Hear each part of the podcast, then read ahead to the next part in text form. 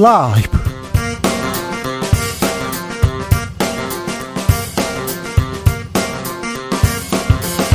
2022년 8월 5일 금요일입니다. 안녕하십니까. 주진우입니다.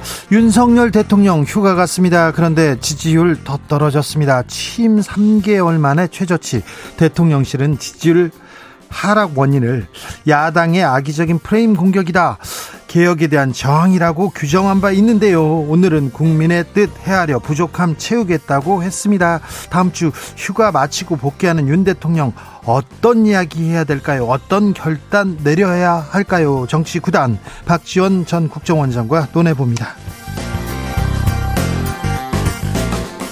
대통령 인식 한심하다. 대통령에 대한 공격 국민의힘 내부에서도 쏟아집니다. 민주당은 윤 대통령은 총체적 무능과 헤어질 결심하라 대통령실 인적 쇄신하라 외칩니다.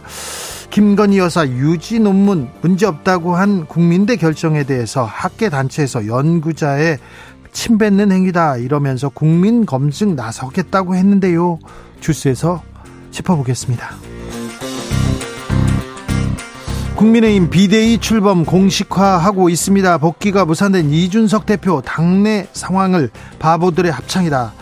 윤핵관 장재원 의원을 두고서는 삼성 간호 노비라면서 가장 먼저 도망간다 이렇게 저격했습니다. 여당을 위기에 몰아넣은 책임은 윤 대통령에게 있다. 대통령도 공격하고 나섰는데요. 국민의힘 어 디로 가는 건가요? 비대위는 어떻게 되는 걸까요? 앞으로 남은 변수는 뭔가요? 정치연구소에서 따져보겠습니다. 나비처럼 날아 벌처럼 쏜다. 여기는 주진우 라이브입니다. 오늘도 자중자애 겸손하고 진정성 있게 여러분과 함께 하겠습니다. 대한민국 최초의 달 탐사선 다누리호 달로 날아가고 있습니다. 잘 가고 있습니다. 발사 후 교신에도 성공했는데요. 달로 가는 다누리에 대해서 아, 응원 메시지 그리고 달의 소원도 함께 보내주십시오. 정치권 이렇게 좀 해달라 그런 얘기도 하셔도 됩니다. 제발 좀 보이지 마라 소원이다 이렇게 오지 마라 이런 분들도 있는데 다 이렇게 다누리호에 담아서 저희가 날려 보내겠습니다. 샵 9730 짧은 문자 50원 긴 문자는 100원이고요. 콩으로 보내시면 무료입니다. 그럼 주진우 라이브 시작하겠습니다.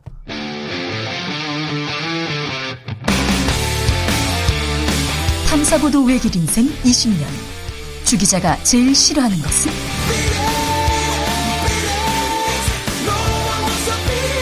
이 세상에서 비리와 부리가 사라지는 그날까지 오늘도 흔들림 없이 주진우 라이브와 함께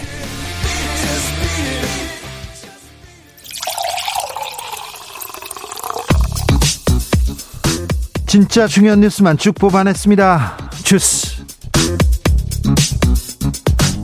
정상근 기자 어서 오세요. 네, 안녕하십니까. 병원에 불이 났어요. 다섯 명이나 숨졌습니다. 네, 오늘 오전 10시 17분 경기도 이천시 관고동에 소재한 학산 빌딩에서 불이 났습니다. 어, 이 건물 4층에 병원이 있었고 이 병원이 투석 전문 병원이어서 인명 피해가 컸습니다. 어, 당시 병원 안에 환자 33명, 의료진 13명 등 46명이 있었던 것으로 확인되는데 어, 지금까지 5명이 사망했고요. 37명이 연기 흡입 등으로 부상을 입었습니다. 이 사망자 중 3명이 투석 환자였고요. 한 명은 간호사였고 다른 한 명은 신원을 확인 중인 것으로 알려졌습니다. 간호사 한 분은 환자를 끝까지 돌보려다 시간이 있음에도 불구하고 환자를 지키려다 변을 당한 것으로 보인다는 얘기가 나오고 있습니다. 소방 당국에서 지금 화재 원인 조사 중인데요. 아, 어떻게 이런 일이 있었는지 어, 나오는 대로 저희가 말씀드리겠습니다. 국민의힘에서는 음 비상대책위원회로 이렇게 계속 속도를 냅니다. 네, 국민의힘 상임 전국위원회는 오늘 현재 국민의힘 상황을 비상 상황으로 규정 지으면서 비상대책위원회로의 전환을 추인했습니다. 어, 이에 따라 오는 9일 이 전국위원회에서 당원 개정 그리고 비상대책위원장 임명이 이뤄질 경우 어, 비상대책위원회가 구성 작업이 착수될 것으로 보이고요.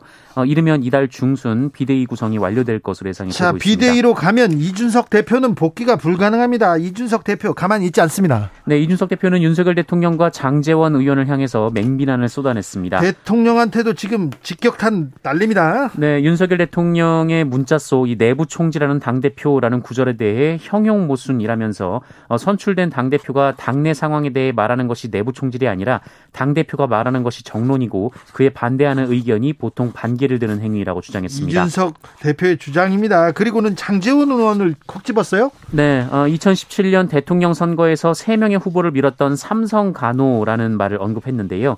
이 삼성 간호가 이 삼국지 속에 그 여포가 양아버지를 세 번 배신했다라는 의미로 쓰입니다. 어, 장재원 의원이 지난 2017년 대선 당시 반기문 전 유엔 사무총장을 지지하는 듯 하다가 바른정당 유승민 후보를 지지했고 어, 대선 직전에 자유한국당에 들어가 홍준표 후보를 지지했다 이런 얘기로 보이는데요. 어, 이준석 대표는 장재원 의원을 향해서 어, 위기가 오면 가장 먼저 도망갈 것이다라며 어, 그런 사람이 대중 앞에는 나서지 못하면서 영달을 누리고자 하니 모든 무리수가 나오는 것이다라고 주장했습니다. 노비라고요. 이거 너무한 거 아닙니까? 이런 얘기도 있는데 자 권성동 주춤하니까 이번엔 장재원까지 저격했습니다. 그런데요 이준석 대표 목소리는 높이는데 이렇게 좀 극한 얘기를 쏟아내는 것이 상황이 많이 안 좋거든요. 네, 친 이준석계로 불렸던 국민의힘 정미경 최고위원이 오늘 YTN 라디오 인터뷰에서 이준석 대표는 이쯤에서 당 대표로서 손을 놓을 때가 되지 않았느냐라는 말을 했습니다. 네. 어, 또한 이 박민영 대변인도 어, 이준석 대표의 어떤 당위에 대해서는 지지하지만 어, 결국 현실적으로 당을 지켜야 한다라며 이 최후에는 당과 대통령을 지키는 길을 선택하는 게 맞다라고 말했습니다. 이준석 대표를 좀 옹호하던 홍준표 시장도 한마디 했어요. 네, 홍준표 대구시장은 이유가 무엇이든 당 대표가 징계를 당하고 밖에서 당과 대통령에 대해 공격하는 양상은 사상 초유의 사태라고 했고요. 지난 박근혜 탄핵 때를 연상시킨다라며 이제 그만들 하라라고 말하기도 했습니다. 그러니까요. 여당과 대 대표, 여당 당 대표가 대통령을 지금 공격하고 있습니다. 탄핵 때 보는 것 같은데 참 지금 대통령 지지율이 좀 음, 그렇죠. 좀 계속 어, 낙하하고 있는데 어, 당, 국민의힘, 정부, 여당의 역할도 큽니다. 네, 큽니다. 어찌 되는지 저희가 자세히 분석해 보겠습니다. 민주당에서는 이재명 의원에 대한 수사 계속 진행되네요. 네, 민주당 이재명 의원 자택 옆집에 경기도시주택공사 합숙소가 선거사무소로 쓰였다는 의혹을 수사 중인 경찰이 어, 이른바 법인카드 의혹의 핵심 인물로 지목된 배모 씨가 어, 이 문제의 옆집을 부동산에 전세를 내놓은 정황을 포착한 것으로 알려졌다. 어, 이런 언론 보도가 나왔습니다. 배 씨가 여기에서도 나오는군요. 네, 수사당국은 최근 이 집 전세를 거래한 이 부동산 중개업자를 불러 조사를 벌였다라고 하는데요. 이 GH 판교사업단이 이 중개업자를 통해 어, 이 집을 전세금 9억 5천만 원에 2년간 임차한 것으로 전해졌습니다. 어, 그런데 이 과정에서 이재명 의원 배우자 김혜경 씨의 수행 비서를 한 것으로 의심받는 배모 씨가 어, 이집 주인을 대신해서 부동산의 전세 매물을 내놓는 등 거래에 관여한 정황을 확인했다라는 건데요. 어, 당시 이재명 의원 측은 이재명 후보는 옆집이 GH 합숙소라는 사실을 전혀 몰랐다라고 한 바 있습니다. 이재명 후보는 전혀 몰랐다고 했는데 이 문제 또 계속 이어집니다. 변호사비 대납 수사 기밀 유출로 지금 쌍방울 관련 수사도 계속되고 있고요. 또 법인카드 사용 내역도 얘기를 하고 아, 이재명 의원에 대한 수사망은 점점 좁혀 오고 있습니다. 음. 극우 유튜버도 가고 권오수 전 회장 아들도 가고 대통령 취임식에 많은 사람들이 왔어요. 그래서 누구 왔냐 이렇게 명단 내놔라 이렇게 했는데 명단이 없다고요?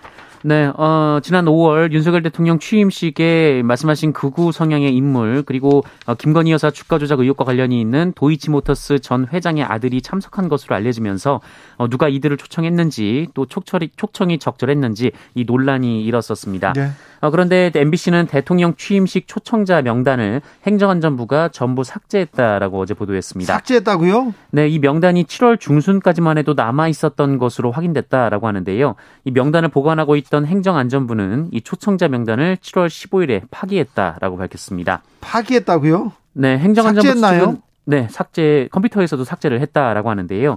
행정안전부 측은 이 개인정보 보유 목적을 달성한 상황에서 보유하고 있는 것이 오히려 문제가 된다라는 입장인데 7월 15일이라는 시점이 이 안정권 씨의 취임식 참석 사실이 알려진 지 불과 이틀이 지난 시점이어서 네. MBC는 이 참석자 명단 유출을 우려한 행안부가 서둘러 삭제한 게 아니냐라는 의혹이 일고 있다라고 보도했습니다. 그렇죠. 관공서에서 만든 촉청자 명단입니다. 그러니까 뭐 서류가 있을 텐데 서둘러 삭제했다는 의혹 아, 피할 수가 없습니다. 문제가 있다면 문제가 있다면 이리 이리 했고 뭐가 잘못됐다.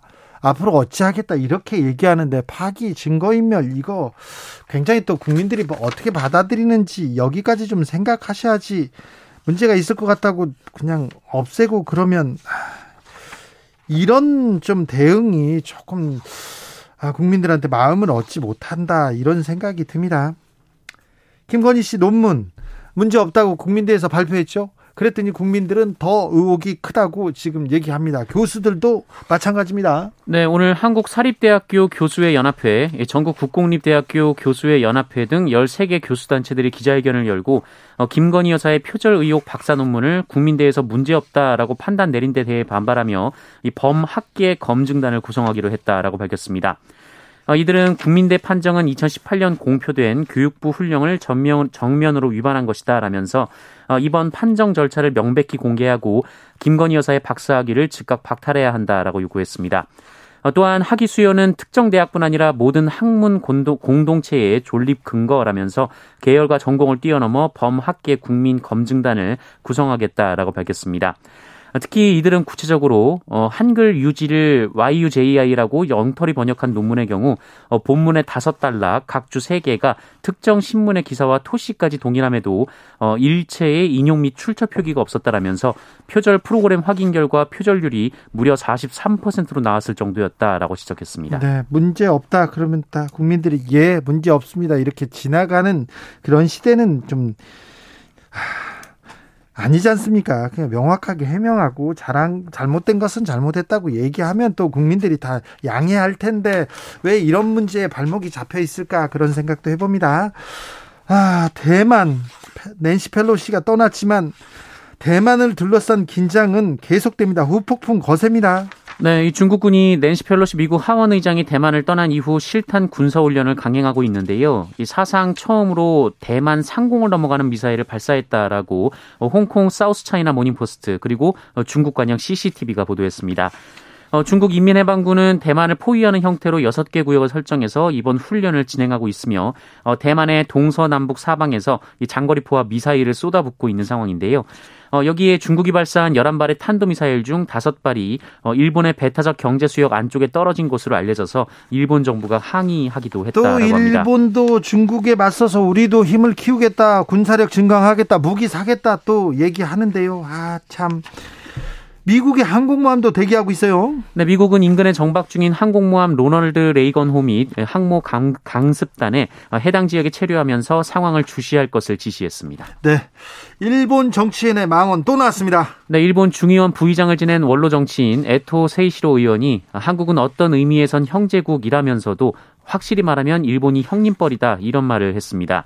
어, 에토 의원은 어제 자민당 모임에서 이같이 말하며 어, 한국과 확실히 협력해 한국을 잘 지켜보고 지도한다는 큰 도량으로 한일 관계를 구축해야 한다라는 말을 했습니다. 뭐라고요? 형님뻘이라고요? 확실히 형님뻘이라고요? 그런데 지금 한국 의원들이 지금 일본에 가 있잖아요. 그렇습니다. 가서 얘기하고 있는 상황인데 이런 얘기가 나왔습니까? 네, 한일 의원 연맹과의 합동 간사회의 참석자 지금 윤호중 한일 의원 연맹 간사장이 일본을 방문 중인데요. 어, 오늘 관련 발언에 대한 질문을 받고 대단히 유감스럽다라고 말했습니다. 네. 어, 다만 이 한일 의원연맹 차원의 사과 요구에 대해서는 의논해서 결정하도록 하겠다라고 말했습니다. 사실 일본이 이 망언 정치인의 망언 역사 왜곡에 관해서는 우리 우리를 월등하게 능가하죠. 이런 쪽은 뭐 형님벌이죠. 사실 경제도 어, 우리를 월등히 앞선 게 맞는데 경제 지금은 이제 우리가 거의 따라잡아가고 있습니다. 얼마 있으면 얼마 있으면 우리가 경제 분야에서도 일본을 따라잡을 것 같은데요.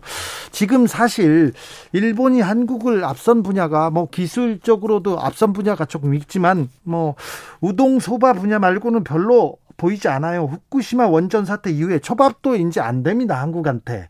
그런데 계속해서 망언 역사이고 계속하고 있습니다. 조금만 지켜보시죠. 경제도 좀 따라잡습니다. 일본인의 일본 정치인의 망언 안 나오도록 코를 납작하게 해줘야 되는데 아참 아베 이후로 이 정치인의 망언 계속되고 있습니다. 네. 아, 참 최저임금도 우리가 따라잡았으면 좋겠습니다. 내년도 최저임금 완전히 확정됐습니다. 네, 내년도 최저임금 시간당 9,620원으로 최종 확정됐습니다. 고용노동부가 오늘 오전 9시 전자관보에 이를 게시했는데요. 어, 지난해 최저임금보다 5% 460원 정도 높은 금액이고요. 네. 어, 올해죠. 올해 최저임금보다 높은 금액이고 또 최저임금 월 환산액은 월 노동시간 209시간 기준으로 201만 580원이 됩니다. 예. 어, 최저임금위원회가 결정한 그대로인데요. 이 노동부는 지난달 8일까지 이를 고시한 뒤 같은 달 18일까지 이의 신청을 받았는데 어, 역시나 이 민주노총과 한국경영자 총연합회 등 어, 4건의 이의가 제기됐습니다. 노동계에서도 좀 물가 많이 올랐는데 조금 더 올려주시지 얘기하지 않습니까? 네. 아, 좀 인상률이 좀 낮다고 생각한다는 사람들도 많고 경영계는 높다고 얘기하는데 아무튼 이렇게 정해졌습니다. 내년에는 어떻게 될까요? 코로나 상황은 어떻습니까? 네, 오늘 발표된 코로나19 신규 확진자 수는 11만 2,901명입니다. 11만 명 엄청나게 많이 나오고 있어요. 네, 어제보다 5,700여 명 정도 더 늘었고요. 지난주에 비하면 1.32배, 2주 전과 비교하면 1.64배에 이릅니다. 네. 아, 특히 현재 국내에서 우세종으로 자리 잡은 BA5 변이의 경우 이 면역 회피 능력이 이전 변이보다 뛰어난 것으로 알려져서요. 이 전 세계적으로 이전에 코로나19에 걸렸던 사람의 재감염률이 높아지고 있습니다. 어, 우리나라의 재감염률도 5%를 넘었다라고 하고요. 어, 일부 다른 나라에서는 10%를 넘기는 상황이라고 합니다. 예. 한편 위중증 환자 수 320명으로 어제보다 10명 늘어서 79일 만에 최다치를 기록했고 사망자도 47명으로 역시 75일 만에 최다치를 기록했습니다. 사망자 위중증 환자 계속 늘어납니다. 각별히 조심하셔야 됩니다. 휴가철 각별히 조심하셔야 됩니다. 물놀이 할 때 옆에서 있는 사람들 어우 각별히 좀 조심하시기 바랍니다. 다누리호는 지금 달로 날아가고 있습니다. 네, 한국이 만든 최초의 달 탐사선 다누리호가 현재까지는 성공적으로 임무 수행을 하고 있습니다. 예. 어, 오늘 오전 8시 8분 48초쯤 이 미국 플로리다 케이프 커네버럴 우주, 우주군 기지에서 발사가 됐고요. 발사 2분 40초 만에 1, 2단 분리, 발사 3분 13초 만에 fairing 분리가 성공적으로 이루어졌습니다. 가뿐히 성공했습니다. 네, 다누리는 이어 지구 표면에서 약 1656km 떨어진 지점에서 발사 40분 25초 만에 어, 펠컨 9 발사체를 2단으로부터 분리됐고요. 어, 이때 이 때부터 탑재 컴퓨터의 자동 프로그램이 작동해서 태양 전지판을 펼치면서 이동하고 있습니다. 어, 그리고 발사 1시간 만에 우리 시간으로 그러니까 오전 9시 40분쯤 지상국가의 첫 교신에 성공했고요. 오후 2시 전위궤도 진입까지 확인이 됐습니다. 달에 가 달로 날아가서 달에 뭐좀 뭐, 뭐라고 해야 되나요? 착륙해서 뭘 탐사를 하고 그런 건 아닙니다. 네. 어, 달 궤도 상공 100km에 진입하면 성공인데요. 네. 이 4개월 반을 이 전위 궤도를 따라서 비행할 예정입니다. 예. 어, 다누리호는 오는 2월 1일부터 하루 12번 달 상공을 돌면서 달 관측 등 과학 임무를 수행하고요. 이 관측 데이터를 지상국에 수신할 예정입니다. 어, 송신할 예정입니다. 어, 또 세계 최초로 달 표면 전체의 편광 지도를 제작할 계획이고요. 또 우주 인터넷 통신 시험도 시도할 예정이라고 합니다. 어쨌든 이로써 우리나라는 세계 일곱 번째로 달 탐사국이 될 가능성이 매우 높아졌습니다. 미사일도 쏘고 인공위성도 막 쏘고 막 아, 이제 달 탐사도 하고 우리가 참 아, 세계 손꼽히는 선진국이 된 거는 맞는 것 같습니다. 달 탐사국도 달 탐사를 하는 나라 일곱 번째라고요. 네, 자랑스럽습니다. 주스 정상근 기자와 함께했습니다. 감사합니다. 고맙습니다. 달로 가는 다누리의 응원 메시지, 달로 보내는 소원도 함께 실어 보내고 있습니다. 0013님 오늘 다누리, 다누리오 발사 같은 마음. 아, 뭉클한 이런 좀 뭉클한 정치는 할 수 없을까요? 이렇게 합니다. 다누리오 같이 감동을 주기는 좀 힘들 것 같습니다. 김덕명님 다누리 달에 도착되기를 바랍니다. 경제 악재는 모두 달에다 두고 왔으면 좋겠습니다. 그렇게요. 달나라에 그쪽에다 다 버리면 되는데 그럼 달이 싫어요. 달이 아파하잖아. 네. 8649님 우리 정치인들 달나라에 이렇게 보내면 어떻게 할까? 네. 8649님, 어, 주기자님, 열혈 정치자 30대 남자입니다. 이번 달 탐사 출발했는데요. 제발 정치하는 분들 청렴하게 국민을 위해서만 신경 써주시고 이 무더위에 고생하시는 농부 및 소상공인 사장님께, 사장님께 노고 감사드립니다. 코로나와 싸우시는 의료진들 아프지 마시고 건강 잘 챙기셨으면 합니다. 참 두루두루 이렇게 신경 써주시는 분이셨습니다. 7910님, 다누리 달 착륙 성공하길 바랍니다. 착륙 안 한다니까요. 달, 달 궤도에서 이렇게 도는 거예요. 다, 다누리 달 가는 길에 코로나 싹 쓸고 가서 우주 블랙홀에 가둬 버렸으면 좋겠습니다. 우주 블랙홀까지 가지도 않습니다. 달 주변을 이렇게 도는 건데요. 아무튼 7910님, 마음 제가 다 알았어요. 다 헤아려서 보내자고 할게요.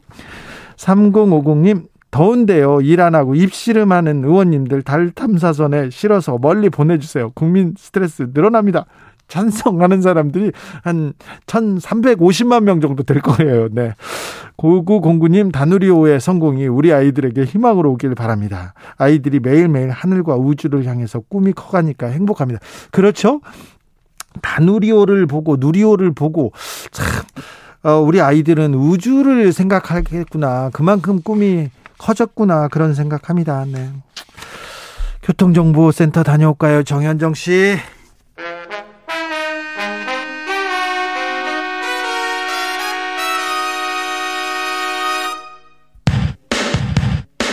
주진우 라이브 돌발 퀴즈. 오늘의 돌발 퀴즈는 객관식으로 준비했습니다. 문제를 잘 듣고 보기와 정답을 정확히 적어 보내주세요. 낸시 펠로시 미국 하원의장이 본인의 SNS 계정에 이곳 방문 사진을 올렸습니다. 그러면서 한반도 민주주의의 초병인 장병들의 애국적인 복무에 대한 국가와 의회의 감사를 전달했다고 밝혔는데요. 판문점 공동경비구역의 영어 줄임말로 영어로도 만들어졌던 이곳의 이름은 무엇일까요? 보기 드릴게요. 1번 JSA, 2번 OCA. 다시 한번 들려드릴게요. 1번 JSA, 2번 OCA. 샵9730 짧은 문자 50원 긴 문자는 100원입니다. 지금부터 정답 보내주시는 분들 중 추첨을 통해 햄버거 쿠폰 드리겠습니다. 주진우 라이브 돌발 퀴즈 월요일에 만나요.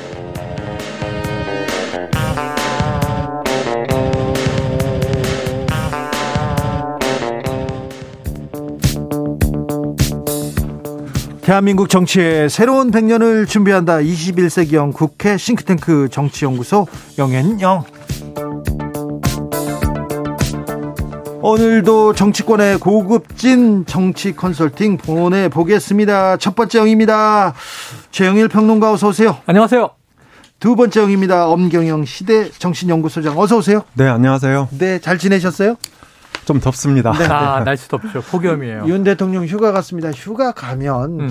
아 조금 마음을 가다듬고 그리고 또 다시 뛰시겠지 이렇게 생각하면 네. 지지율이 조금 그냥 버티거나 횡보 어. 상황일 그렇죠, 텐데 그렇죠, 그렇죠. 그런데 또 떨어집니다. 네, 그 이유가 있죠. 왜냐하면 대통령은 휴식 중이지만 사실 뭐 지금 휴가 중에도 마음이 편하겠습니까? 매일 이슈가 터져요. 그렇죠. 근데 이게 두 가지 세 가지인데 자, 하나는 정책 이슈 터져요. 예를 들면 초등학교 네. 만 5세 입학 예. 이 논란 계속 가고 있고 혼란만 줬다 네, 혼란 초래하고 무슨 그러니까 이게 뭐 뉴스가 되다 되다 싶죠. 저는 처음 본 게 장관이 뭐 기자 질문 피하다 신발이 벗겨졌다.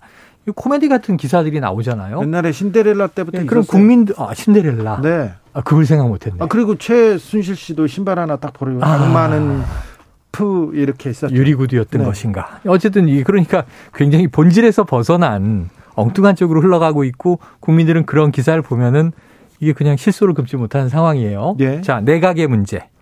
그리고 지금 이제 여러 가지 이제 이슈들이 더 있지만 크게 덩어리를 보면 당내 문제, 당내 상황이 대통령 도와주냐 이거예요. 그렇죠. 저는 이게 내부 총질이에요. 지금 서로 내부 총질하는데 네. 결국 이 총알은 다 어디로 날아가냐면 대통령에게 날아가잖아요. 대통령도 개입이 돼 있고 예. 심지어 이제 당에서 지금 축출되거나 최소한 지금 비대위로 가게 됐으니까 자동 해임이 될 수밖에 없는 이거 눈앞에서 뻔히 보고 있는 이준석 대표도 본인 정치 본인 살아야 되니까 네. 결국은 이 타겟이 대통령실로 갑니다. 네, 대통령은 직접 공격하기 어제부터 시작했습니다. 시작했죠. 예. 그리고 가처분 신청 직접 내겠다. 예. 나 여기 승보가 난다. 그럼 분란은 계속 가요. 비대위 체제가 되더라도.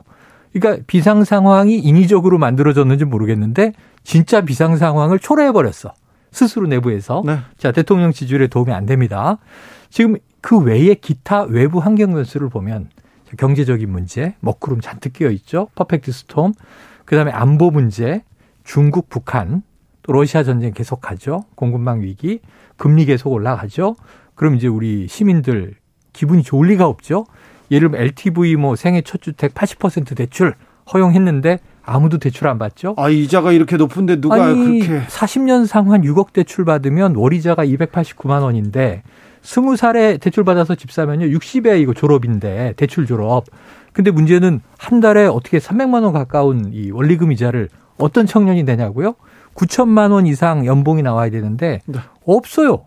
그러니까 이게 뭐 국민들에게 좋은 게 하나도 없어. 지지율이 오를 반등의 모멘텀이 안 보인다. 이게 더 걱정이에요.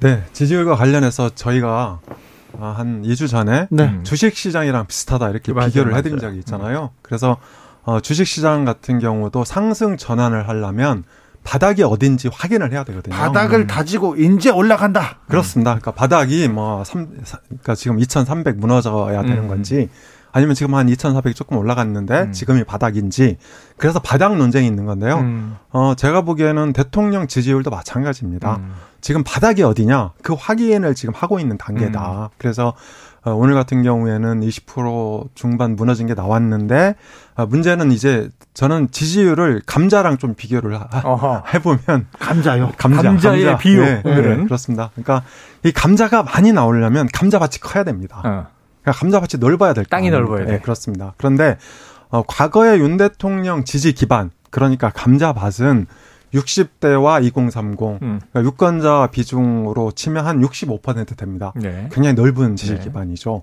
어, 그래서 어, 이렇게 이제 넓은 지지 기반이었기 때문에 50% 중반 지지율이 나온 건데요. 지금은 이준석 대표 어, 퇴출 수순에 들어가면서 2030이 떨어져 나갔다. 급격히 윤 대통령과 어, 국민의힘에서 음. 이탈하고 있어요. 네. 이러다 보니까 감자밭이 유권자 비중은 30%인 60대에만 머물러 있는 겁니다. 어. 줄어들고 있어. 네, 그러다 보니까 지지율이 취약해요. 그러니까 구조적으로 굉장히 취약한 상황이다 이렇게 볼 수 있는데 또 이제 하나 더 그 문제가 있는 게 문재인 대통령 같은 경우에는 임기 말까지 음. 문재인 대통령 지지율이 민주당 지지율보다 높았어요. 한서- 네, 네, 네, 그렇죠. 그렇습니다. 그러니까 민주당 지지율이 떨어지려고 하면 어, 문재인 대통령 지지율 때문에 그게 이제 지지가 됐거든요. 네, 버텨줬죠. 예, 그렇습니다. 그래서 어, 삼- 민주당도 30%가 지지가 된 건데 어, 지금 어, 윤석열 대통령하고 국민의힘 지지율을 보면 지금까지는 국민의힘 지지율이 굉장히 높았어요. 맞아요. 30% 중반 정도 한 10%포인트 정도 높으면서 윤석열 대통령 지지율의 추가 하락을 막았단 말이죠. 네. 그런데 이준석 대표 축출이 본격화되면서 어, 국민의힘 지지율도 지금 민주당한테 역전을 당한 거 아닙니까? 네. 30% 밑으로 떨어진 지지율 나온단 말이에요. 예. 이러다 보니까 같이 동반 추락하는 악순환. 그러니까 날개에다가 엔진을 달았다. 자, 날개 엔진을 달았습니다. 동반 추락하는데 지금 동반 저격하고 있어요. 총질하고 있어요. 네, 여당이나 대, 당대표가 지금 대통령을 막 공격합니다. 탄핵대를 보는 것 같다. 이렇게 생각을 하는 사람들이 많은데요. 그런데 네. 더 나쁜 게 이거 이제 수습해야 되는데 그렇죠. 좀 논란이 나오면 수습해야 되는데 네네. 대통령실에서 나오는 발언들 그다음에 발언들 태도 이게 네네. 국민들 도움이 마음- 안 된다. 도움이 안 돼. 그러니까 문제는 뭐냐면 지금 윤석열 대통령 입장에서 예. 이게 지금 뭐 여야 진영 논리로 야 뭐 예를 들면 야권에서 이렇게 떨어지나 뭐 박근혜 전 대통령 국정농단 초기 2016년 10월 지지율하고 지금 그거보다 뭐1% 예, 예. 포인트 낮은 정도로 나오고 있으니까 네. 그러니까 그런 전제로 본다면 이거는 위기 상황이고 심각 상황인데 국가적인 위기예요. 대통령 개인의 위기가 아니잖아요. 이게 행정부의 수반이니까. 그럼 이걸 수습해야 되는데 문제는 이게 첫 번째 대통령실의 참모들이 단합해서 하나의 메시지를 국민 공감에 맞게 겸손하게 잘못한 건 잘못했고 이런 문제가 있었다. 미비했다. 그 거의 끝인데 그 얘기를 안 한 건 아니에요. 근데 뒤에 토가 들어와요. 네. 야당의 악의적 프레임이다. 그렇죠. 그러니까 이렇게 돼 버리는 바람에 앞에 한 얘기가 의미가 없어졌어요. 개혁에 대한 저항이다. 예, 사과와 이 저 겸손은 다 사라지고 야당 탓 이렇게 돼 버리는 거예요. 얘기를 많이 했는데도. 그러니까 이런 걸 자꾸 붙이는 거예요. 그러니까 전 이 이준석 대표의 직격도 옳아요. 그러니까 이게 흘러간 얘기지만 자, 전 정부에서 이렇게 훌륭한 장관들 보셨습니까? 이런 얘기는 하지 말았어야 한다. 근데 이거는 그때 지적 안 했나? 다 지적했지. 근데 이준석이 이제 얘기하니까 아, 그렇게 서로 틀어져 있었구나. 이걸 확인하는 거지. 그동안 다 수 많은 사람들이 지적해 왔던 것들을 하나도 고치지 않았다가 문제여서 저는 휴가 이후에 윤석열 대통령이 자, 모든 걸 내려놓고 네. 초심에서 다시 간다. 저의 임기는 5년이니까 60개월 아니에요? 그 중에 지금 3개월 지난 거잖아요. 정말 이 워밍업 제대로 했습니다. 정신 차리고 가겠습니다.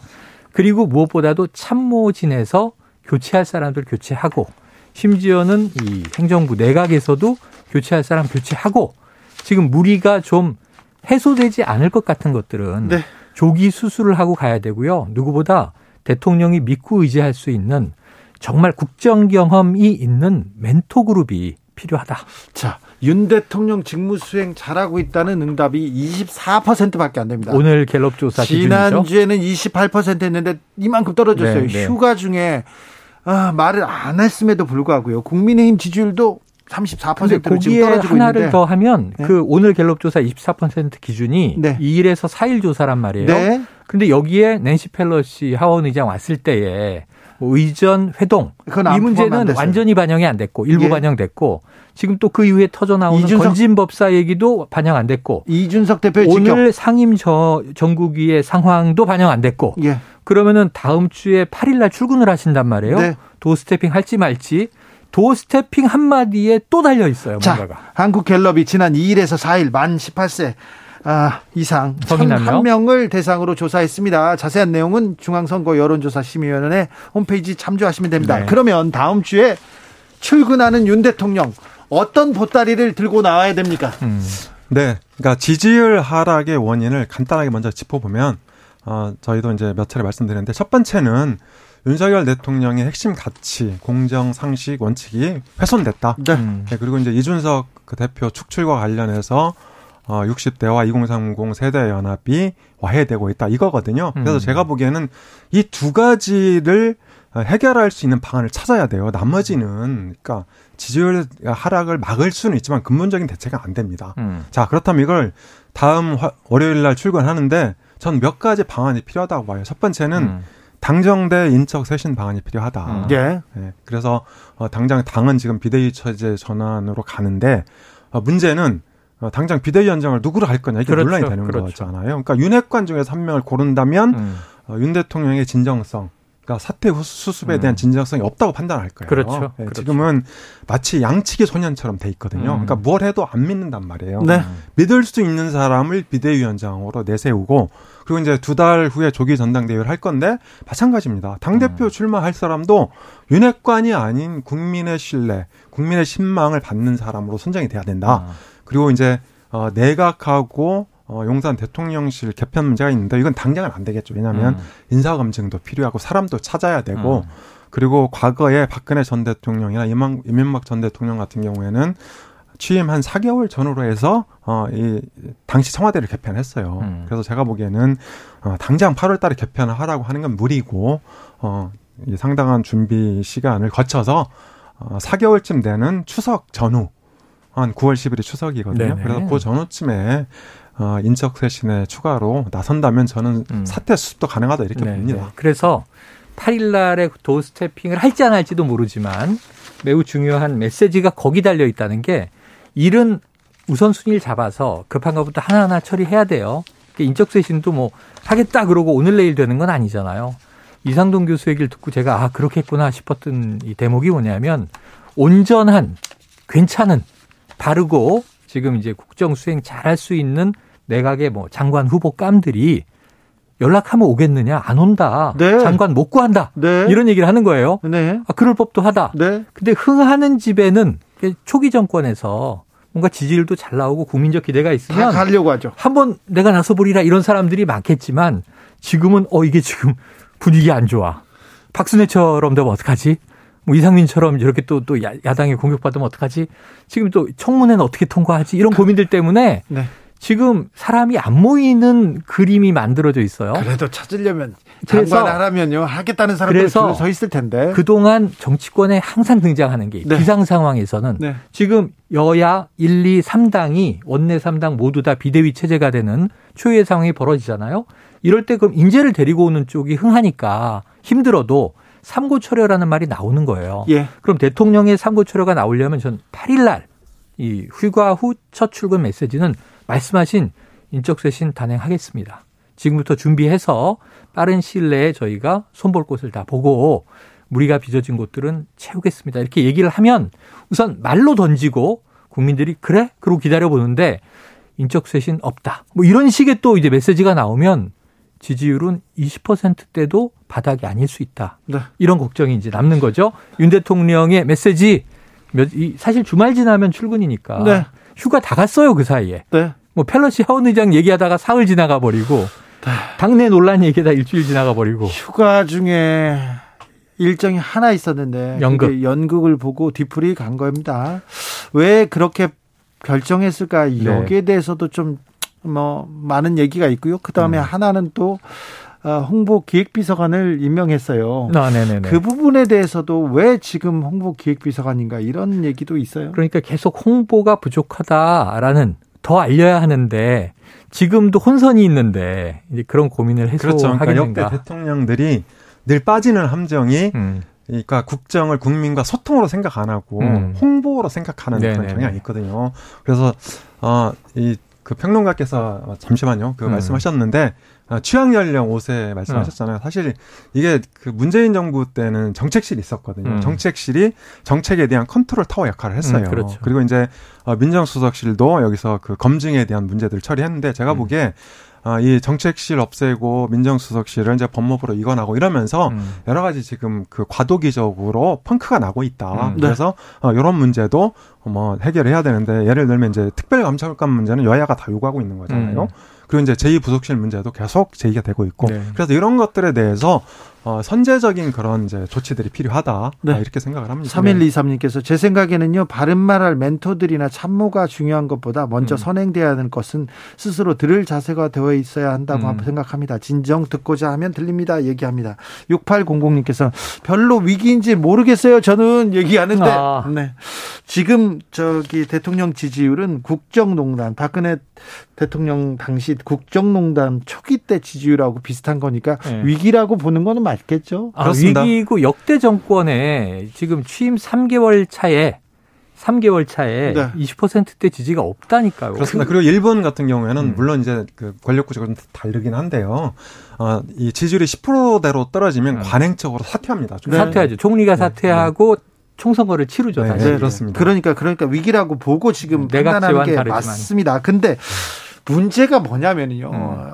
국민의힘이 지금 비대위로 가는 길에 계속해서 이준석 대표가 독설과 총질을 계속 하실, 거, 하실 거거든요. 인제는 합니다. 어. 인제는 본격적으로 지금까지는 윤핵관만 공격하다가 네. 대통령은 안 했잖아요. 그랬죠. 그러다가 이제는 나도 이제 이럴 게 없어. 여기에다가 이런 상황에 홍준표, 오세훈 다른 음. 정치인들 그리고 국민의힘 내부에서도 이견이 나오기 시작했어요. 윤핵관만 있는 것은 아닌데다가 네. 그동안 윤핵관 중에도 핵심 윤핵관도 갈래가 다르잖아요.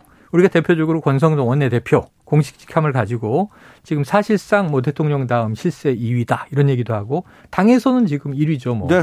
이제 비대위원장 임명 권한까지도 갔습니다. 장재원 의원은 이제 이게 비서실장, 당선인 비서실장 하다가 지금은 의원으로만 당에서 활동하지만 실질적으로는 상당히 소통하고 대통령실에 영향을 행사하고 있다. 심지어 권성동 원내대표가 뭐라 그랬어요? 나는 7급 정도 줄 걸로 기대했는데 9급을 줘서 실망했다가 장재원 의원에 대한 얘기였잖아요. 말이 거칠다. 아, 앞으로 주의하겠습니다. 그럼 장재원 의원의 파워가 이게 만만치 않은 거예요. 아무튼 장재원 의원 말 거칠기로 네. 유명한 장재원 의원이 말 거치다고 얘기했어요. 오늘 이제 나온 이준석 대표가 얘기한 삼성 가노, 가노. 네. 이 사자성어 여포를 비유한 것도 세계의 성씨를 가진 양부모를 모시고 있다. 이 사람 대권 주자 여러 명 갈아타지 않았느냐 이런 비판인데 이제는 뭐 윤핵관이라고 이런 비판이에요. 근데 이게 장지혜원 의원을 타겟팅한 것이다. 이렇게 해석이 되는 거예요. 그럼 이제 그들 외에 친윤 그룹이 많죠. 의원 뭐 100여 명 의원 중에. 근데 그들이 이해관계 때문에 모여 있는데 지금 총선 2년 남았습니다만 갈수록 이 지지율 회복이 안 되고 난맥상 국정 난맥상이 계속되면 의원들은 이탈한다. 다른 생각을 할 수밖에 없죠. 뭐 국민의 힘 소속이라도 이탈해요. 자기는 총선에서 이겨야 되니까. 자, 네, 그렇습니다. 어, 그러니까 국민의힘 지지율은 굉장히 그러니까 근본적이고 구조적인 문제가 걸려 있습니다. 음. 그러니까 이준석 대표가 윤 대통령에 대해서 총질을 하긴 하지만 음. 이준석 대표의 공고가 만만치 않습니다. 이준석 어. 대표는 예, 그러니까 작년에 혜성처럼 등장을 했죠. 등장을 해서 어, 소위 진부한 라떼 정치를 마감을 하고 음.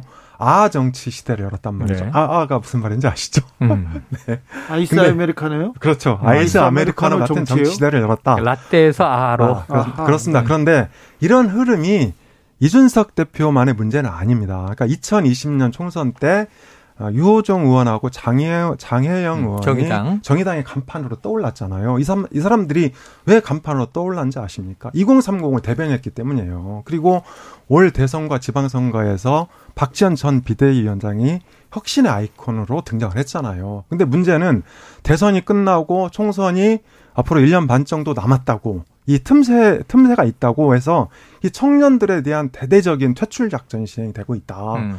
아 저는 이제 그런 일환이라고 봅니다. 민주당 음. 같은 경우에도 박지원 위원장, 박지원 전 위원장의 출마를 아예 차단해버렸잖아요. 음. 왕따로 만들어서. 그리고 정의당도 비례대표 의원들이 선거 패배 책임이 있다. 저는 그런 패배 이론 처음 들어봅니다. 음, 정말로. 음, 음. 마찬가지로 국민의힘도 이런 상황이거든요. 음. 그래서 저는 국민의힘이 이준석 대표를 퇴출을 하고 자유한국당으로 돌아가겠다. 네. 이렇게 지금 결의를 한것 네, 같아요. 네, 그렇죠. 그래서 답답한데 음. 이게 정말 이게 이렇게 되면 국민의힘 지지율을 올릴 수가 없어요. 음. 자, 짧게 좀 짚어보고 네. 민주당으로 가야 됩니다. 예. 자, 국민의힘은 차기 당권 경쟁 시작합니까? 비대위원장을 누가 맡을지 아 지금 관심 네네. 지목됩니다. 아, 이게 대략 지금 뭐 그림은 이래요. 제가 관망하는 건 이 친윤 색채가 옅은 네. 중도적인 성향의 중진 의원에게 비대위원장을 맡기는데 관리형이다. 네. 전당대회 준비 두 달 하면 끝이에요. 네. 그럼 8월 말에 민주당 전대에서 당권이 수립되면 네. 불과 두 달 후에 10월 한 초중순에 네. 지금 또 전당대회를 하는 거예요. 집권 그렇죠. 여당이. 네. 그럼 이 당 대표는 그 시점부터 2년 네. 공천권 갖는 대표가 뽑히는데 이게 하이라이트예요. 그러니까 비대위 구성이 그래서 중요한 건데 결국은 이제 저 경선 관리 또 해야 되니까 그럼 이 비대위원장은 지금 주호영 의원이냐? 뭐 혹은 좀 친윤 색깔이 강하지만 정진석 의원이냐? 뭐 이런 그룹들 네. 지금 논의가 되고 있어요. 예. 근데 외부에서 모셔오기에는 시간도 없고 위험 요인이 더 크죠. 이렇게 갈 거예요. 그 중요한 거는 이제 10월에 당권자가 누구냐. 이게 이제 제일 중요한데 예. 윤핵관이 등장하면 저는 이거는 아무 의미 없는 짓을 한 것이다. 집권당은 실패한 전당대회를 치르게 될 것이다라고 예언을 할 수 있는데. 아니, 그런데 정권을 잡았는데 네. 지금 정권 초기인데 윤핵관들이 우리가 당권도 잡아야 하지 않느냐 이런 얘기 나올 건데요. 아유, 그렇게 나올 겁니다. 네, 그래서 9일날 어, 전국위가 소집되어 있는데요. 어, 아마 그 안건으로 음. 비대위원장을 올렸다는 음. 소문이 있어요. 네네네. 그래서 말씀하신 대로 음. 어, 한 분은 이제 그 주호영 의원이 네. 될 수도 있고요. 또 한 분은 정우택. 네, 정우택 의원도 네, 그래서 네, 하마평에 올랐죠. 네, 뭐두 명 중 한 명이 될 것 같고 정진석 국회 부의장 분이 안 한다고 했어요. 음. 네. 그래서 아마도 어, 당권에 관심 좀 있는 것 같다. 음. 그래서 당권은 정진석 국회 부의장이 나온다면 음. 뭐 친윤 계로 이제 출마할 수도 있고요. 음. 그리고 어, 어 김기현 전 원내대표도 욕심 있죠. 어, 범, 네. 예, 범친윤을 자처하고 있습니다. 네. 게다가 안철수 의원도 네. 어, 7일 날 일요일 날 귀국을 하는데요. 음. 안철수 의원도 최근에 친윤하고 거리를 좁히고 있어요. 음. 그래서 어, 비윤을 내걸고 전당대 출마하기는 어렵다. 음. 네. 어, 이렇게 봅니다. 민주당은 어대명 분위기 속에 네네. 아 이재명 의원에 대한 수사가 수사망이 좁혀옵니다. 좁혀옵니다. 한쪽이 네. 아니라 이쪽 저쪽에서 네네네. 옵니다. 네. 그러면서 이게 두 가지가 얽혀버렸죠. 이제 왜냐하면 수사망이 과도하게 덮쳐오면서 전당대회에 어찌 보면 개입하는 거 아니냐, 공권력이 재뿌리는 거 아니냐, 이런 기류.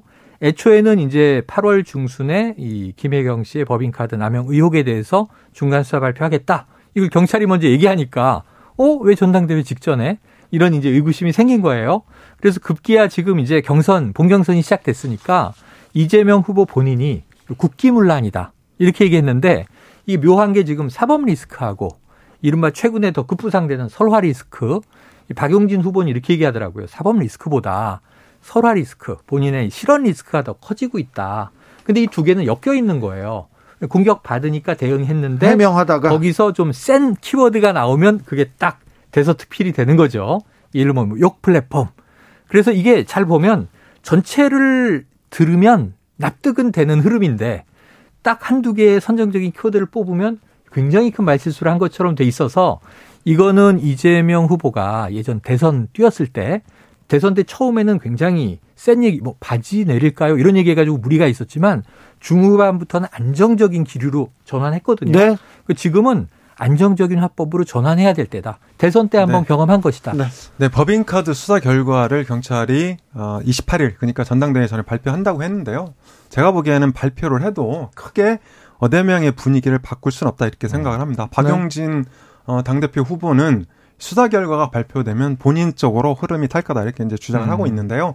어, 뭐, 그, 수사 결과가 발표된다 하더라도 김혜경 씨까지는 타격을 받을 수 있죠. 음. 하지만 그게 이재명 후보한테까지 예, 전이될 것 같지는 않고요. 어, 다만 제가 보기에는 어, 이재명 후보가 당 대표가 된다고 하더라도 당이 분당되는 사태는 없을 거다, 당분간. 음. 네, 네. 왜냐면 일단 대한부재론이 있어요. 음. 그러니까 어, 각종 여론조사 결과를 보면 이재명 차기 그 주자 순위가 굉장히 압도적이거든요. 음. 민주당에서는. 그리고 음. 이제 어, 윤석열 대 이재명, 이재명 대 윤석열이라는 이 적대적 공생 관계가 부각이 되고 음. 있어서 오히려 어, 이재명 차기 그 대권 구대에 탄력이 붙고 있다. 그리고 친문 구심점이 없다. 그러니까 설사 어, 김경수 전 경남지사가 8.15 특사로 음. 나온다 하더라도 네. 어, 당분간은 친문 구심점으로 자리하기는 힘들 거다. 그래서 네. 결정적인 그런 사법 리스크가 불거지지 않는다면 제가 보기에 당분간 이재명의 그 민주당은 네. 이재명 당으로 급속히 음. 바뀌면서 네. 어, 이재명 차기 대권이 탄력을 어, 탄력이 붙을 가능성이 크다 이렇게 생각합니다. 지금. 불거진 사법 리스크는 이재명 의원에게 큰 영향을 미치지 못한다 이렇게 그렇습니다. 오히려 오히려 아, 차기 대권에 탄력이 붙을 수 있다 이렇게, 이렇게 관망을 하는 거죠. 단기적으로는 이번 전당대회는 별 영향 주지 않고 어대명의 기류가 뒤집힐 것 같지는 않다. 이변이 없을 것 같다는데 네. 문제는 당권을 잡은 이후에 당권이 끝이 아니잖아요. 네. 이재명 후보에게는 지금 어, 뭐 지금 당권... 대권 재수하는 거지 않습니까? 그렇죠. 차기 대권을 향해 가, 는 과정에서 어 나 영선이야. 그러면 국회의원 배지 달고 의회에서 의정할 거야. 그리고 당 당권도 잡고 당 잡고 리더십을 보여줄 거야. 그리고 차기 대권으로 갈 거야. 이게 문재명 코스, 저 문재인 코스잖아요. 뭐 문재인 네, 대통령 네네, 네. 2012년 재수할 때 네. 영선이었잖아요. 네. 근데 그다음에 초선 의원 됐고 당 대표 됐고 대권 주자 됐고 집권했단 말이에요. 그게 다르지 않은 코스인데 문제는 이 사법 리스크는 오히려 당 대표 이후에 문제가 되면 대권 구도에는 영향을 줄 수 있다라는 게 민주당 내에 이제 반대 그룹들의 또 논리예요. 네. 그래서 네. 이거를 혁파해야 돼요. 네, 그렇습니다. 네. 그러니까 예를 들어서 이재명 당대표가 된다면 이재명 당대표가 그런 사법 리스크를 극복하기 위해서 당을 투쟁적으로 끌고 가면 안 됩니다. 음. 제가 봐도.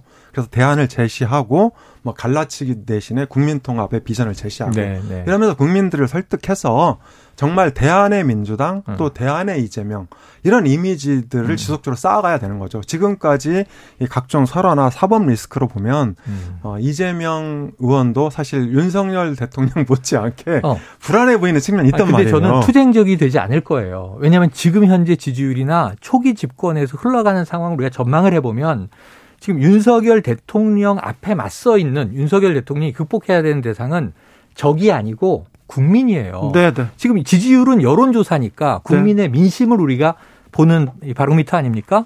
그럼 지지율이 올라간다는 건, 어, 윤 대통령 잘한다? 떨어진다는 건 왜 이렇게 못해? 국민과 맞서서 지금 밀당을 하는 싸움이기 때문에 이재명 당대표가 되면 민심에 그냥 흘러가면 되지 내가 앞서서 나서서 투쟁의 깃발을 들 이유가 전혀 없다고요. 이런 기류에서는. 그러니까 야당에게 아주 좋은 구도가 만들어져 버린 거예요. 너무 무능력해서 벌어진 일인데 네. 대통령 본인의 이제 책임이죠. 그런데 문제는 뭐냐면 이재명 당 대표가 된다면 누구와 싸우냐 하면 네. 이제 여론조사가 좀 보물처럼 나올 게 걱정이에요. 차기 당, 대권 문제가 아니 왜 이게 집권 2개월 만에 왜 한동훈 이름이 나오고 오세훈 이름이 나오고 이걸 왜 지금 벌써 해? 그 지금 싹 들어갔어요. 근데 저는 차기 대권 주자 이제 여론조사 매주 나오면 이재명 올라오고 야권에서는 오세훈 올라오고 한동훈 올라오고 이준석도 올라옵니다. 이 구도를 가지고 정가가 시끌시끌 4년을 흘러갈 것이다. 자. 그 사이 총선이 있습니다만 네. 난감하다. 대량 난감입니다. 알겠습니다. 그렇다면 박용진 강훈식 단일화는 어렵죠. 어렵습니까? 네네네. 어려워 그러니까 보입니까? 그렇습니다. 강훈식 의원은 일단 비명의 대표로 보면 됩니다. 네. 비명의 대표라고요? 비명. 그러니까 비명 일단 비명의 대표고 아, 중립지대 대표 같은데. 예, 예. 박영진 의원은 반면이죠. 네, 그렇죠, 그래서 그렇죠. 약간 결이 다르고요. 음. 그리고 만약에 단일화를 해서 이긴다면 단일화 모멘텀이 살아 있는 거죠. 음. 네. 그런데 각종 여론조사를 보면 단일화해도 어대명한테는 역부족이다. 음. 이렇게 된다면 이 예를 들어서 여론조사 지지율이 조금 떨어지는 강훈식 의원 입장에서는 강훈식의 정치를 본격화하는 음. 게 훨씬 이득이거든요. 네, 맞아요. 그런 면에서 저는 단일화는 사실상 물 건너 갔다. 그리고 내일부터 지금 투표 네, 시작이에요. 네, 맞아요. 물 건너 갔습니까? 네. 네. 최영일, 엄경영 두 분과 함께 아, 컨설팅 해봤습니다. 아, 우리 얘기를 좀 잘 들으면 정치가 조금 나아질 텐데. 엄 소장님이 대통령실에 가면 네. 많이 바뀔 것이다. 추천드립니다. 그런 네, 말씀하지 마시고 저 싫어하는 사람 많습니다. 네. 정치연구소 영현영 여기서 인사드립니다. 감사합니다. 고맙습니다. 저는 감사합니다. 6시에 2부에서 박지원 원장과 돌아옵니다.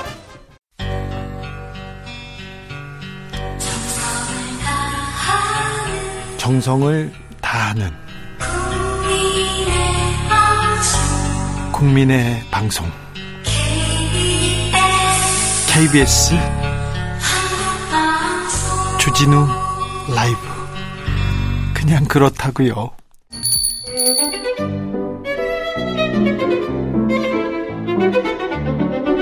어서 오십시오. 고품격 정치 토크의 세계로 오신 여러분 환영합니다. 구성급 정치 맛집 메인 셰프 소개합니다. 깨어있는 정치 지성 정치 토크의 달인입니다. 만오천보 못 걷습니다. 현역입니다. 전 실장, 전 장관, 박지원 전 국정원장 모셨습니다. 어서 오세요. 정치 구단 반납했습니다. 네, 정치 8단으로 제가 승단은 들어봤는데 이건 감단입니까? 이건 초단입니까? 이건 뭡니까? 함에도 불구하고 네. 한미 동맹을 그렇게 강조하는 윤석열 대통령께서 네. 휴가 중 예. 그것도 서울 하늘에서 네. 대학로에 가서 연극은 보시면서 네. 펠로시 하원 의장을 만나지 않았다고 하는 것은 제가 볼 때는 외교적으로 굉장히 잘못했다. 네. 그러나 현실적으로 보면은 우리나라는 네. 무엇보다도 중요한 게 한미 동맹. 네. 그리고 한중 경제 협력인데 네. 한중 경제 협력을 의식했다고 한 것도 아닌 것 같아요. 그래서 저는 굉장히 그 외교적으로 미숙했다. 이렇게 보면서 나는 그것을 촉구하기 위해서 얘기를 했는데 얘기를 뭐 했는데 어쨌건. 아무튼 맞추지 못했다 하면은 네. 저는 약속대로 내놓는다. 네. 그런데요. 경례가 많이 와요. 그래요. 9단 가지고 되겠냐? 네. 지금 할 사람은 10단밖에 없다. 그래요? 네. 아니 구단에서 지금 한 1단 깎아야 되는데 무슨 또 10단으로 가실라고 아니, 그래요? 국민들은 그렇게 받아들이지 않는다 이거죠. 알겠어요. 네. 근데 우리는 남북 문제가 중요하지 않습니까? 평화가 제일 중요하죠. 제일 중요하지 않습니까? 네. 그런데 이게 왜 한미 동맹 한미 동맹 합니까? 이거 남북 문제 잘 풀자고 평화 지키자고 하는 거 아니에요? 평화를 이, 지키기 위해서는 네. 그게 이제 견해가 조금 달라지는데요. 남북 간에 해결할 수 있는 것을 소위 하자. 네. 미국 무시하고 하자 하는 것이 자주파예요. 네. 그러나 현실적으로 우리는 한미 동맹 차원에서 미국과 함께 하지 않으면은 한 발자국도 못 나갑니다. 네. 예를 들면은 문재인 대통령이 북한에 철도를 놔주겠다라고 예? 했지만은 JSA DMZ를 네. 유엔사에서 기차 통과 못 하겠잖아요. 네. 음?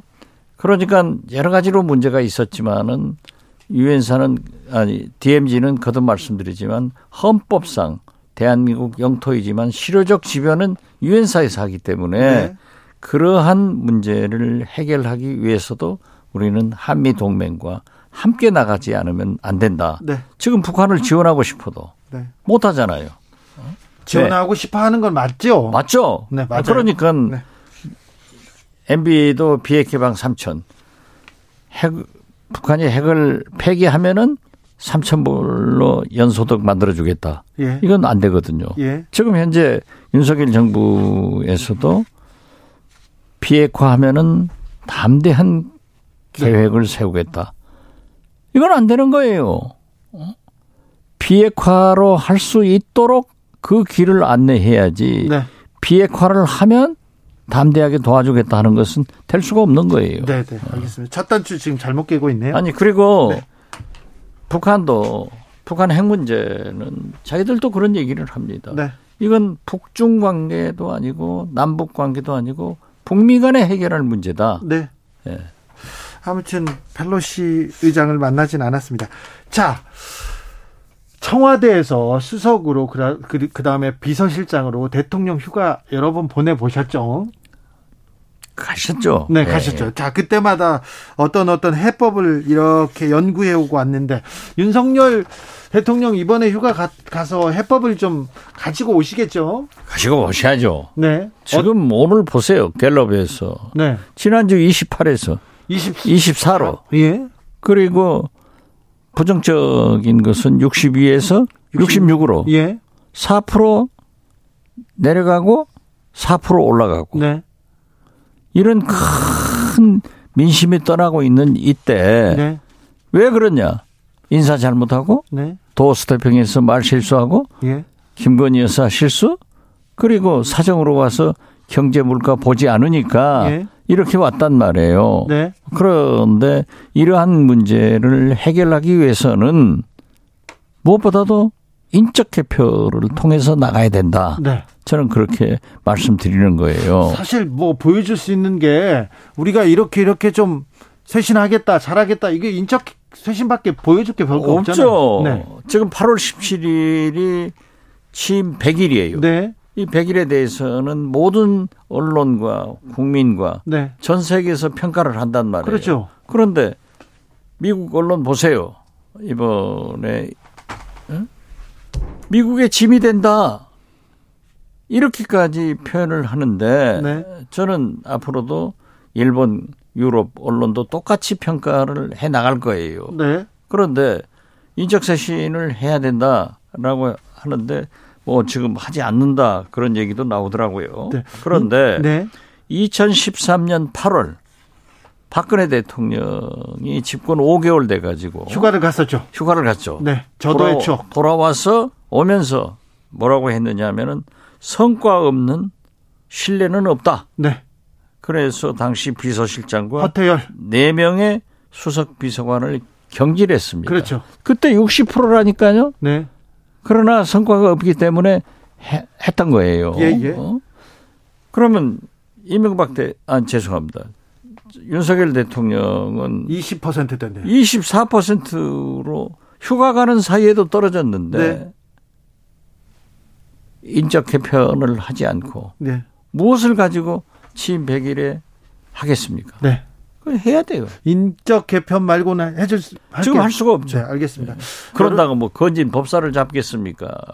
법사는 잡아야 되는 거 아닙니까? 잡아야죠. 자, 이, 이 건진 법사 얘기가 나왔는데 이거 좀 민감하잖아요. 국민들이 이거 뭐야? 아니, 이런 것 때문에 네. 자꾸 지지도가 떨어지는 거예요. 이거 건진 어떻게... 법사. 네. 대통령 선거 때부터 건진 법사 무당들 얘기 나왔잖아요. 예. 권영세 현 통일부 장관이 그때 선거대책본부장인가 하면서 바로 제거했잖아요. 네네. 그러니까 대통령 선거에 이길 수 있었어요. 예. 그런데 그 사람들이 지금도 이권을 챙기고 호가호위 한다 하는 것이 잡혔으면은 만약 민정수석실이 있었으면 친인척 관리나 그러한 문제를 관리하는 거예요. 예. 지금 뭐 하고 있는 거예요? 그렇죠. 예? 그리고 김건희 여사의 뭐 코파카바나 네. 그 회사의 관계 콘텐츠. 코바나 콘텐츠, 네. 하바나 콘텐츠. 뭐 네. 난 머리가 나빠서 잘 모르겠어요. 하바나, 아무튼 네. 코바나 콘텐츠에 관련된 관련된 사람들이 용산 네. 대통령 관저에 공사를 수의 계약으로 하고 있다. 대통령실도 했었고요. 네, 대통령실도 하고. 네. 그러면은 비서실, 즉 대통령실에서 클리어하게 해명을 해야 될 것 아니에요. 그렇죠. 그런데 뭐라고요? 뭐 네. 경호처에서 보안상 그 말 못한다? 예. 그 경호처에서 설계나 어떤 뭐 내용을 얘기를 못하지. 예. 그 업체가 코바나 컨텐츠하고 어떤 관계고 어쩌다 하는 것은 얘기를 해야 되는 거예요. 예. 그런 걸 못하고 있는 것이 지금 문제이기 때문에 네. 이러한 것을 척결하기 위해서도 비서실 즉 대통령실은 개편돼야 된다. 예. 저는 그렇게 말씀드리는 거예요. 윤 대통령 지지율 저 앞서 언급한 그 여론조사 개요하고 같습니다. 그런데요. 우리 국민들이 그렇게 지금 정권 출범한 지 얼마 안 됐는데 그렇게 못한다 하면서 비판만 하고 그러지 않는데 좀 기다려 줄 줄도 알아요. 그런데 휴가를 가셨으면 아 어떤 아이디어를 가져올까 이렇게 생각하는데 계속 떨어지고 있지 않습니까? 근데 휴가 중에 한 일이 하나가 있는데 연극을 봤어요. 꼭 연극을 보셔야 됐을까요? 뭐 저는 그건 잘 보셨다 그럽니다. 그래요? 네, 대학로에 네. 가서 그 어려움 속에서 문화 예술 활동을 하는 배우들을 격려하고 네. 또그 연극 내용이 네. 예, 뭐 지하철 2호선 그 서민들의 그 네. 아파트 문제 네. 이런 애환이 있다는 거예요. 그래서 같이 본 것은 좋지만은 그걸 보면서도 예를 들면 펠로시 하원 의장도 만나고 예. 또 이러한 구상을 해서 인적 개편을 하겠다라고 하면은 좋은데 그 뭐 저 청와대 관계자가 인적 개편 안 한다. 어? 대통령이 푹 쉬고 푹 자면서 네. 어떻게 한두 달, 두 서너 달 같이 일한 사람들한테 책임을 묻냐. 이건 가지고는 안 돼요. 국민을 그렇게 쉽게 보면 안 되죠. 국민을 그, 이기는 대통령은 없어요. 그러니까요. 근데 대통령실에서 그런 발언도 조금 국민들한테는 좀 부적절하게 받아들여질 것 같은데요. 당연하죠. 예? 국민을 얕보는 거예요. 그래요? 예. 왜 대통령실에서 이 리스크 관리가 왜 안 될까요? 또 홍보 메시지도 굉장히 좀 부적절해 보일까요? 글쎄요, 뭐 거기 분들이 개별적으로는 굉장히 유능하지만은 문제는 선장이 좋아야 되는 거예요. 다 선장 탓입니까? 그 대통령 중심제에서 예. 어떠한 경우에도 대통령보다 나가라 갈 수는 없는 거 아니에요. 네. 그렇기 때문에 인적 개편하고 사과해라 예. 하는 얘기를 야당에서 할 수 있는 거예요. 예. 또 국민도 언론도 하고 있잖아요. 예. 지금 보면은 뭐 조선 동아 중앙 다 칼럼이나 사설도 보세요. 네. 오히려 한겨레 경향보다도 더 적나라하게 지적을 하고 있지 않습니까? 예. 김상민님께서 연극이 끝나고 난 뒤 전국 구상을 할 거예요. 할까요? 이렇게도 물어봤고요. 0889님 휴가 중에 인사 배정도 했어요. 인사도 했습니다. 아 그렇죠. 홍보 기획 비서관에 YTN 전 기자를 임명했습니다. 휴가 중에 원포인트로 인사를 했는데 홍보 기획 비서관입니다. 네, 저도 그 이기정 비서관이라고 네. 저도 잘 알아요. 과거 CBS 기자를 하다가 YTN으로 YTN. 옮겨서 했는데 아주 좋은 분이에요. 그래요? 그렇지만은 글쎄 그 역량에 대해서는 이제 두고 봐야죠. 네. 음. 저는 잘 모르겠습니다. 네. 자, 그리고 또 이렇게 음, 대통령 지지율이 떨어지는데 당에서 안 도와준다 그런 얘기는 계속 나왔는데 이준석 대표가 이제서는 지금까지는 윤핵관만 저격하다가 윤석열 대통령을 직접 총질하기 시작했습니다. 저격해요. 그렇죠. 네.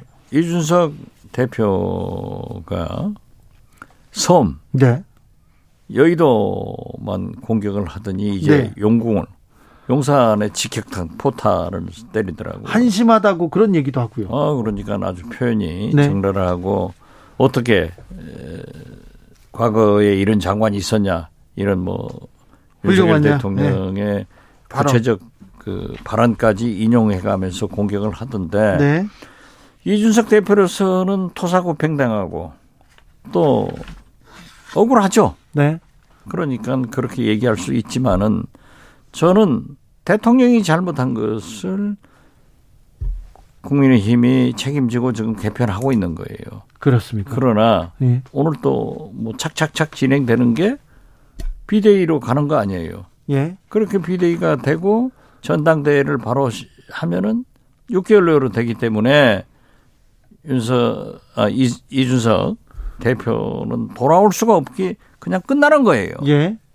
그러니까 자기가 비난하는 건 사실이지만은 그러나 또 일부 이준석 대표와 함께 하던 사람들도 한두 사람씩은 또 전향을 하더라고요. 그래요? 예.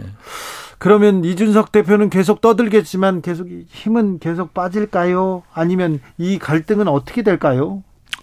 만약에 이준석 대표가 지금 현재 여론조사처럼 네.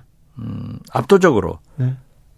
차기 당 대표에 나올 수 나오면은 된단 말이에요. 네. 그러니까 윤핵관들은 즉 국민의힘에서는 6개월 전에 네. 전당대회를 해버리면은 당 대표를 나올 수가 없어요. 그러니까 빨리 끝내려고 그렇죠. 하는구나. 빨리 끝내는 거죠. 네. 그러니까 이준석 대표도 굉장히 그 세게 네. 윤핵관과 윤석열 대통령을 향해서 총을 쏘지만은 네. 제가 볼 때는 게임 끝입니다. 끝났어요? 예. 네, 그래서 저는 처음부터 네. 이준석 대표는 두 가지 사항을 도모할 것이다. 네. 에. 하나는 하나는 만약 대행 체제로 가서 비대위를 한다고 하더라도 전당대회에서 대표가 되는 길이었는데 이건 끝난 거예요. 예, 끝났고. 이제 하나가 남았어요. 네. 지금처럼 국민 속으로 들어가서 자꾸 새를 불리는 거예요. 예. 그리고 윤석열 대통령을 공격하면서 자기 정치를 하는 겁니다. 네. 그러면은 세월은 가고 총선이 다가오면은 분명히 이준석 파나 네. 또 가장 중시하는 게 유승민 네. 전 의원 같은 분도 이준석 대표하고 가깝잖아요. 네네. 네. 또 공격하고 있잖아요. 네. 그렇기 때문에 아마 공천의 칼질을 당할 수가 있어요. 네. 그러면은 신당을 창당해서 보수의 대분열도 시작될 것이다. 저는 그 길로 간다고 봐요. 지금 이준석 대표가 바깥에서 계속 총질하고 있다가 공천에서 공천 과정에서 아마 분당이 가능하겠다. 그렇죠. 유, 승민과 네. 손을 잡으면 그러면 근데 국민의힘에서 이준석한테 공천 공천을 주면 되잖아요. 공천 안 줄까요? 그것도 안, 안 줍니까? 안 주죠. 이제 그러면 국민의힘에서 이준석은 끝났습니까? 저는 끝났다고 봐요. 네, 그래요? 네, 그리고 정치라고 하는 것은 새인데 네. 자기 하나 공천 주면 뭐 합니까? 팔다리 다 잘라버리면 그만이지. 네. 그래요? 아무튼 이준석 대표가 이제 목소리 높이지 말고 이해하지만 가처분 신청하지 말고 이제 당 대표로서 손 놓을 때가 있다. 친 이준석께도 그렇게 말하고 이재호 고문도 이렇게 말하고 그렇습니다. 그렇죠. 그러면 이준석은 국민의힘에서 끝났습니까 이제? 뭐 끝났다고 정치적으로 볼 필요는 없어요. 네. 근데 자기가 그... 어떠한 길로 매진하느냐. 네. 그리고 국민들이 어떻게 지원을 해주느냐. 이게 문제죠. 가처분 신청하고 막 싸우고 그래도 안 됩니까? 그거야 이제 뭐 끝난 거죠. 그런 거 해봐야 안 돼요. 그래요? 네. 네. 아, 그렇군요. 자, 근데 그러면, 자, 이준석 쳐내기 한다, 찍어내기 한다, 이렇게 계속 될 것 같고요. 당내 내분이 계속 될 텐데, 그러면 지지율은 어떻게 됩니까? 더 떨어집니까? 저는 국민의힘이 저렇게 권력 투쟁으로 날이 새고 밤이 샌다고 하면은 네. 그리고 뭐 건진법사 등 이런 무당 이런 것들이 문제가 된다고 하면은 더욱이 뭐 어? 김건희 여사의 관계에 있는 사람들이 공사를 저렇게 한다면 한다면은 네. 해명이 안 되면은 또 윤석열 대통령도 인적 개편 없이 그대로 간다 하면은 지지도는 더 떨어지리라고 봅니다. 만약에 앞자리가 바뀌어가지고 10대로 이렇게 떨어지면요. 10%대로 떨어진다면 그러면 어떻게 될까요? 그러면 그래도 대통령 중심제에서는 할 수 없는 거죠. 상관없어요? 네. 그러니까 어떤 대통령이 자기 지지도가 그렇게 20%대에서 10% 떨어지는 것을 보겠어요. 예. 뭐 겉으로는 태연자약하지만은 굉장히 노심초사할 거예요. 네. 그렇기 때문에 저는 국가를 위해서도 윤석열 대통령이 바른 정치를 하고 어, 협치를 해서 야당과 함께 경제 물가 살리는데 매진하면은 또 돌아올 수 있다 그렇게 봐요. 건진법사 얘기나 김건희 씨 문제가 나왔을 때 논문 문제가 나왔을 때도 문제 없다 이렇게 얘기하지 말고 어떻게 하는 것이 훨씬 더 도움이 될까요? 이 정부에? 아, 그것은 불을 보다 화난 것 아니에요. 네. 그 건진법사 이런 분들이 로비, 네. 뭐 이런 것을 했다고 하면은 발본색원 해줘야 돼요. 그렇죠. 예. 그리고 그 코바나 컨텐츠 관계 있던 분들이 그렇게 건설 공사를 했다고 하면은 사실을 밝히고 이건 잘못됐다. 고치겠습니다. 이렇게 해줘야 되는 거예요. 네. 그냥 무조건 괜찮다. 네. 경호처에서 하는 일이라 보안이라 말할 수 없다. 이건 아니죠. 네. 국민을 졸로 보는 거죠. 지금 계속 그러고 있다고 생각하는 거죠, 국민. 그렇죠. 네. 음, 아, 이준석 대표 계속 또 거칠어지고, 네. 당내 갈등은 계속되고, 아, 휴가 다녀오셔도 좀 앞날이 밝지 않네요? 돌아오셔서 제 일성이 무엇인가에 따라서 달랐겠죠. 네. 과감하게 인적 개편을 하고, 예. 나의 백일은 어, 만족스럽지 못했지만은 네. 이제 이러한 새 팀으로, 새 비전으로, 새 희망을 가지고 나가겠습니다. 예. 그러니까 국민 여러분들이 도와주시고 민주당도 제1당이고 거대 야당이기 때문에 네. 협치를 하겠습니다. 이런 모션을 내세우면은 네. 저는 대통령도 성공 길로 가는 거고 네. 어, 국민도 나라가 잘 되면 좋은 거죠. 국민들도 받아줄 거예요. 아 그렇죠. 네. 아, 어떻게 됐든 대통령이 당선됐으면은 그 현직 대통령이 성공해야 나라가 사는 거예요. 네. 어. 대통령이 실패하면 나라가 망해요. 네. 김영삼 대통령 실패하니까 IMF 와가지고 나라 망했잖아요. 네.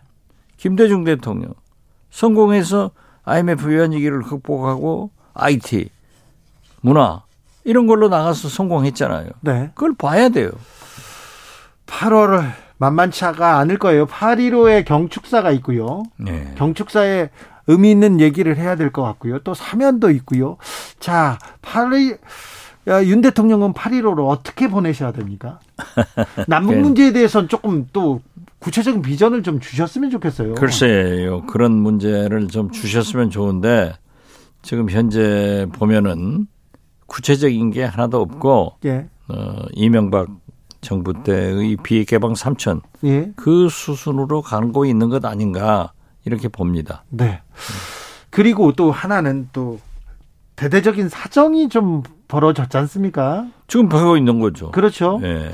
이 사정 아, 두 국정원장만 하더라도 지금 고발해가지고 난리 아니에요. 예. 저도 지금 거기에 또 대통령의 의중이 또, 아, 또 대통령의 보고를 받았다 그런 내용도 나왔고요. 아 그렇죠. 네. 지금 김기현 현 국정원장이 잘 아시다시피 노련한 외교관이고 외교부 차관, 청와대 외교안보 수석, 예.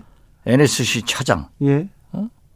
어? 이렇게 하면서 박근혜 정권에서 수석들이 구속되는 것도 봤고 세월호 또 문제 때문에 자기도 외국에 나갔다가 들어올 때 인터폴 수배돼 가지고 그 고초도 겪어봤고 잘 안단 말이에요. 네. 그런데 예, 정보위에 나와서 두 국정원장의 고발에 대해서 대통령께 대면 보고를 했고 승인을 받았다. 예. 이렇게 말씀했어요. 네. 참고로 대면 보고라고 하는 것은 과거 어, 독대. YS 때처럼 독대를 하지 않습니다. 예. 김대중 대통령 때부터 부작용을 피하기 위해서 국정원장이 보고하면은 비서실장이나 안보실장이 반드시 배석을 해요. 네. 그래야 부작용이 없어지는 거죠. 네. 그런데 대통령실에서 국정원의 보도 자료를 보고 처음 알았다. 네. 거짓말한 거 아니에요. 거짓말 보고 했다는 거 아니에요. 네네. 거짓말. 구체적으로 현 국정원장이 대면 보고를 했다. 예. 그래가지고 승인 받았다. 아, 이건 좀 이상하다. 어? 메커니즘상 이상하다 했는데 프레시안에서는 프레시안에서는 그건 보도를 아 보험용으로 그렇게 했다. 만약에 김기현 의원 원장이 다음에 정권이 바뀌어서 왜 국정원장을 고발을 했느냐 하고 문제가 있을 때 자기는 대통령한테 보고했고 승인 받았다. 딱 피하려고 하는 보험 들어오는 것 아니냐. 네. 그렇게 얘기를 했는데 저도 그 기사에 동의를 합니다. 네. 네. 서해 공무원 음, 피격 사건하고 탈북 어민 북송 사건 굉장히 좀 어, 주된 화제로 화제가 됐다가 지금은 쏙 들어갔네요, 이제. 뭐 검찰에서 뭐 검사 증언해서 수사한다니까 뭐 제가 지금 알고 있기로는 국정원 직원들 잡아가더라고요. 아 그래요? 조사하고 네, 데려가서 있어요? 이제 뭐 신문하고 있는데 뭐 나올 거 없을 거예요. 아 근데 그런데 네. 왜 지금 신문하고 있고 조사하고 있는 왜 이렇게 태어나세요? 저는 아니 백성이 어때요? 어, 대통령이 보고받고 승인한 문제를 예. 제가 무슨 힘으로 검찰에 안 나가겠다 할 수 없잖아요. 네네. 네. 알겠습니다. 아, 그럼 내가 뭐 언제 외국 간다겠어요? 네, 안 가죠. 자기들 출금도 시켜놓고 마음대로 하더라고요. 복수나... 저는 지금 현재까지 네. 뭘로 고발됐고 뭐가 진행되는지 몰라요.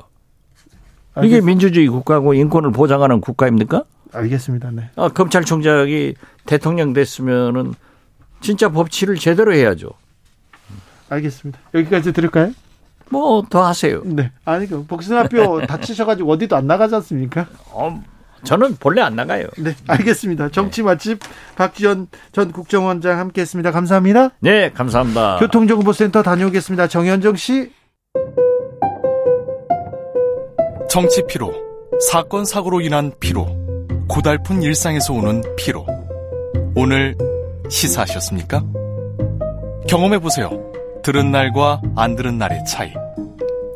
여러분의 피로를 날려줄 저녁 한 끼 시사.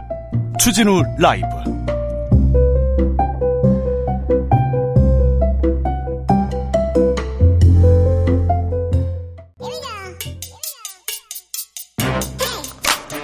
뉴스를 향한 진지한 고민 기자들의 수다.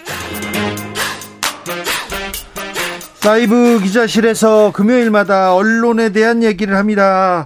오늘은 미디어 오늘 정철훈 기자 없고요. 박세현 기자가 오셨어요. 안녕하세요. 안녕하세요. 정철훈 기자는 어디 갔어요?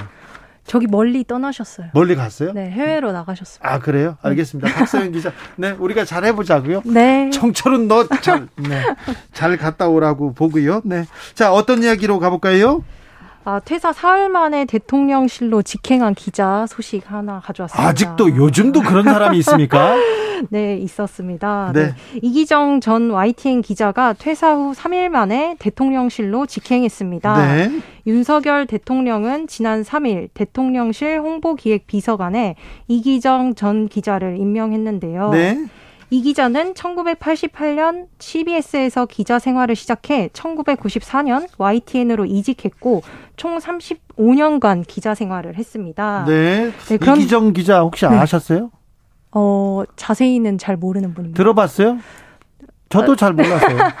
네. 박지원 원장은 아시던데 네. 예전에 정치부 기자를 했다고 합니다. 그런데 네. 회사를 다니다가 사표 내고 바로 갔다는 거지 않습니까? 네, 무려 사표를 제출한 일자가 지난달 28일이에요. 예. 네, 그런데 지난달 31일까지 기사를 쓴 후에 3일 만에 대통령실로 직행을 했기에 YTN 기자들은 이제 비판 성명까지 냈습니다. 뭐라고 했어요? 어, 3일 한국기자협회 YTNG에는 성명서를 내고 퇴직 전 현직 기자 신분으로 인사 검증이 이루어진 것으로 보인다. 그렇죠. 기자에서 고위 공무원으로의 직행, 남겨진 이들에게 공개적 사과나 양해는 찾아볼 수 없었다고 지적했습니다. 네. 또 정치부 장과 취재 일 부국장으로 그의 손을 거친 기사가 치우치지 않았다고 이제는 단언할 수 있을까? 권력의 감시자에서 권력의 중심으로 들어간 이의 진심을 알아주는 이는 많지 않을 것이다. 근데 특별히 네. YTN에서 정치권으로 가는 사람들이 좀 많네요. 어, 그렇죠. 네. 네. YTN에서 정치권을 지, 직행한 게 올해 처음 있는 일은 아닙니다. 네. 그래서 내부 구성원들이 더 민감할 수밖에 없는데요. 지난 1월에도 현재 더불어민주당 상금 부대변인을 맡고 있는 안기령 전 앵커가 사직서를 제출한 지 10일 만에 당시 이재명 대선 후보의 캠프로 옮겨갔습니다. 그랬었죠. 네. 그리고 또 이명박 정부 청와대 홍보수석 비서관으로 갔던 홍상표 전 YTN 보도국장 또 박근혜 정부 청와대 홍보수석 비서관으로 갔던 윤두원 전 YTN 보도국장 등이 있습니다. 그런데 이 음, 언론계에서 자꾸 다른 데로 기업으로도 가고 정치권으로 가는데 막을 수 없는 일인지 조금 음... 어, 취재윤리 그런 것도 좀 생각해야 되는데 네. 아, 참 걱정입니다. 그런데 네.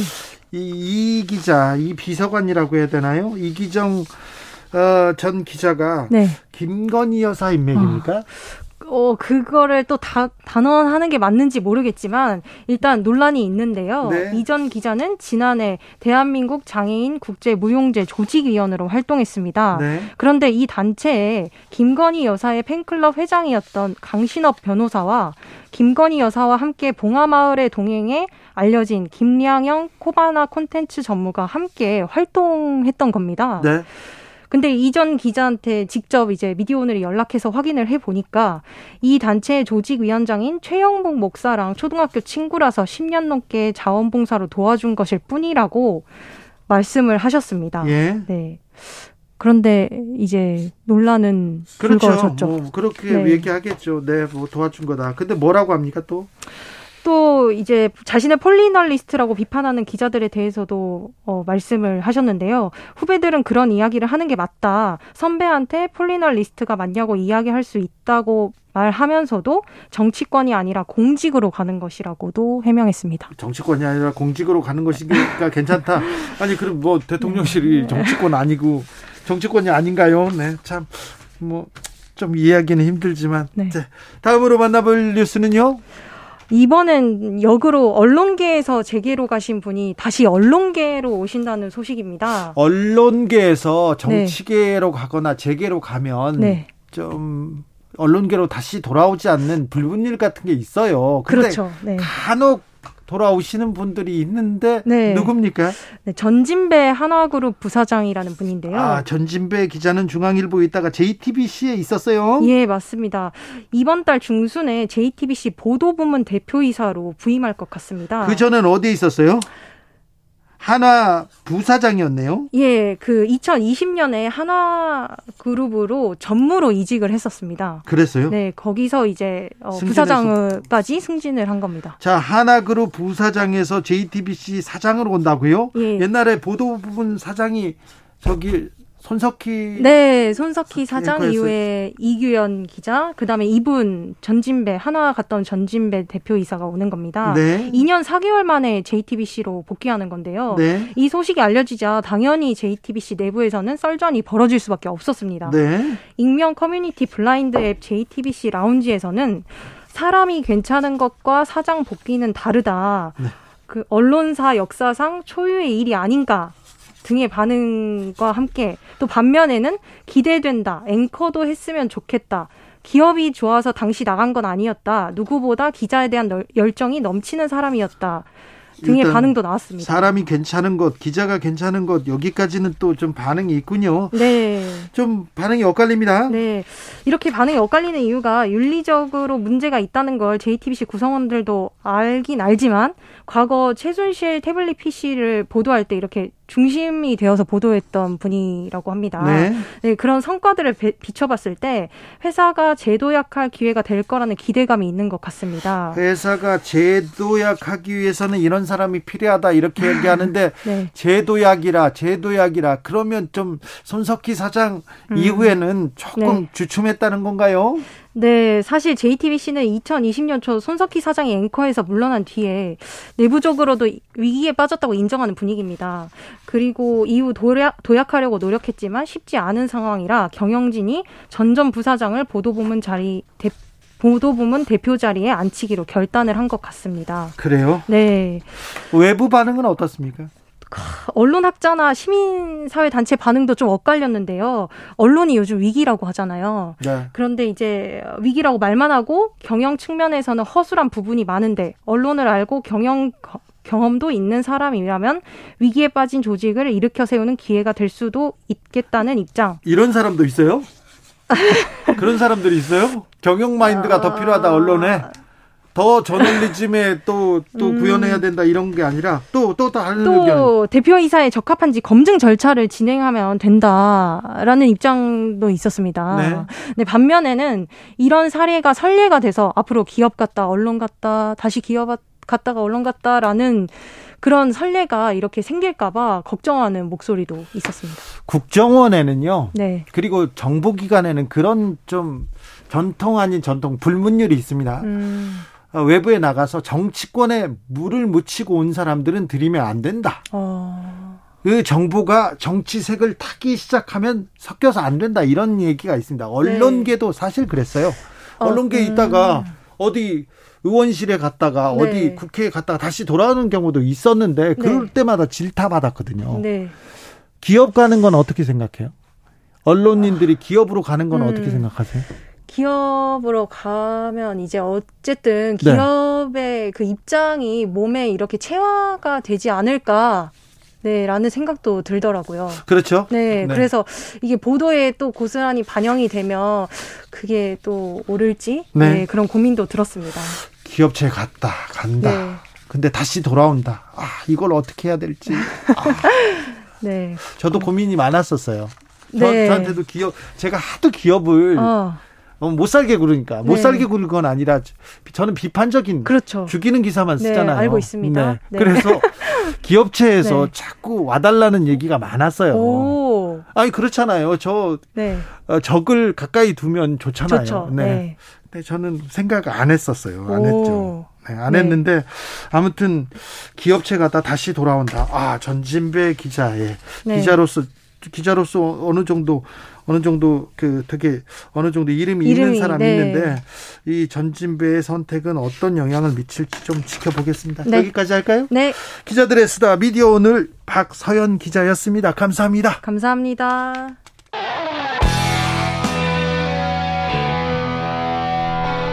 스치기만 해도 똑똑해진다. 드라이브 스루 시사 주진우 라이브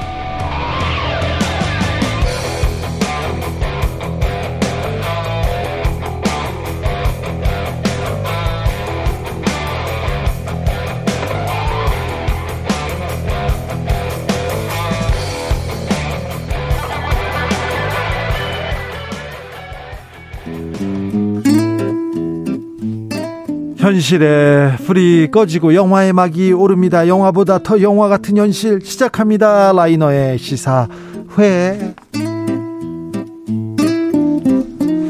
영화 전문 유튜버 라이너 어서 오세요. 네, 안녕하세요. 오늘은 어떤 이야기 해볼까요? 네, 드디어 대한민국에 마침내 우주 시대가 열리고 있습니다. 요즘 막 펑펑 쏩니다. 네, 펑펑 쏘고 있습니다. 펑펑 쏘아요, 우주로요? 그렇죠. 우리나라 최초의 우주 발사체였던 나로호의 뒤를 이어서 나로호, 누리호가 발사되더니 나로 누리호.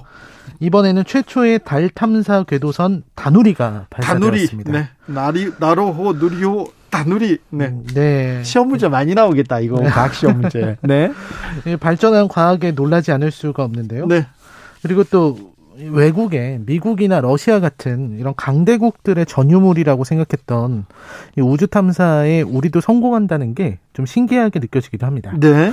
그래서 최초의 어떤 우주 탐사를 이야기한다고 한다면 이 영화를 도저히 빼놓을 수가 없습니다. 그래요? 네, 오늘 나누고 싶은 영화는 바로 퍼스트맨입니다. 퍼스트맨입니다. 자, 근데요. 하... 라이너 솔직히 말해서 영화 우주 관련된 영화가 많잖아요. 많죠. 많죠. 많고 그냥 대작, 수작들도 많은데 그쵸. 자, 라이너가 보기에 우주 영화 중에 자, 이 영화는 봐라 이런 영화 있습니까?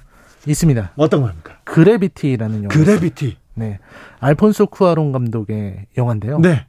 어, 제가 가장 좋아하는 네. 우주 영화고 네. 완성도도 아주 높은 그래비티. 그래비티. 아, 좋아요. 그래비티. 또요. 네. 그래비티가 저는 제일 좋아하는 작품입니다. 알겠습니다. 그래비티 네. 꼭 챙겨보겠습니다. 퍼스트맨도 좋습니까? 퍼스트맨도 좋은 작품이죠. 자, 가봅시다.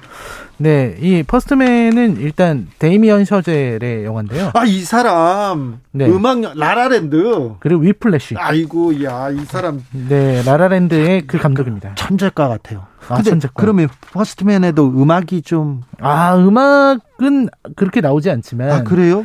퍼스트맨은 음악 영화가 아니고 예. 우주 영화이기 때문에 네. 굉장히 기대되는 조합이었었고요. 아유, 우주도 영화 이렇게 스페이스 오디티. 네, 영화. 스페이스 오디티. 네, 네. 네. 죄송합니다. 네, 네. 데이비드 보위. 네. 아무튼 그 참 이 영화는 당시에 이제 우주에 대한 표현 네. 그리고 그때 어떤 시대상 이런 것들을 아주 어, 어떻게 보면 메마른 느낌으로 메마른 느낌 있는 그대로를 담으려고 노력을 했습니다. 그래요. 그 전에 이제 라라랜드가 굉장히 아름답고 네. 반짝반짝 빛났다면 너무 더 아름답죠. 이 작품은 현실 그 자체고요. 네. 그리고 이제 우주에 대한 표현과 그리고 이 영화에 나오는 닐 암스트롱, 예. 닐 암스트롱이 견뎌내는 삶 예. 이런 것들을 아주 잘 만들었기 때문에 굉장히 뛰어난 연출을 가지고 있긴 합니다. 자, 아폴로 11호가 달 갔을 때 그 암스트롱 퍼스트맨에 대한 얘기인 거죠? 그렇습니다. 근데 이 셔젤 감독이 위플래시 라라랜드 만들고 퍼스트맨을 만들었습니까? 아니면 언제 먼저 만들고 나중에 라라랜드가 퍼스트맨을 나중에 만들었죠. 아 그래요? 네네. 어, 네 기대가 됩니다. 자 네. 이야기 속으로 들어가 보겠습니다. 네, 일단 영화는 초반에 닐 암스트롱이 미 항공우주국 나사에서 초음속 비행기를 시험하는 그런 장면으로 시작을 합니다. 네. 이게 굉장히 압도적인 장면인데요. 네. 왜냐하면 이 성층권을 돌파하면서 위로 솟구치는 비행기의 모습을 아주 리얼하게 보여주거든요. 네. 그 순간 이제 넋을 잃고 보게 되는데 이제 우주 공간과 그리고 지구의 이 구분이 옅어지는 부분이 있어요. 네. 거기까지 이제 초음속 비행기를 타고 올라가는 모습을 보여주는데 그게 이 영화에서 되게 좀 중요한 지점입니다. 네. 경계라는 건데요. 경계. 일상과 어, 일, 비일상의 사이, 네. 일상과 경의의 사이 이런 건데요. 아무튼 닐, 닐 암스트롱은 시험 비행에서 기적적으로 살아남았고, 예. 하지만 그때쯤 닐 암스트롱의 딸이 병을 이기지 못하고 세상을 떠나는 사건이 벌어집니다. 실제도 그렇습니까? 네, 그렇다고 하더라고요. 네. 그래서 닐 암스트롱은 나사의 우주 비행사 시험을 치고요. 그리고 이제부터 나사 이야기가 시작이 됩니다. 예. 저도 사실 닐 암스트롱을 그냥 평범한 우주 비행사라고 생각을 했었는데 네. 실제로는 이 우주 비행사 시험을 보기 위해서 정말 많은 공부를 했고 네. 그리고 이 분야의 어떤 전문가라고 할 수 있는 사람입니다. 네. 그래서 시간을 들어서 천천히 닐 암스트롱에게 얼마나 많은 장애물이 있었는지 보여주는데요. 예. 일단은 나사는 이 정치와의 힘겨루기가 있었습니다. 그래요.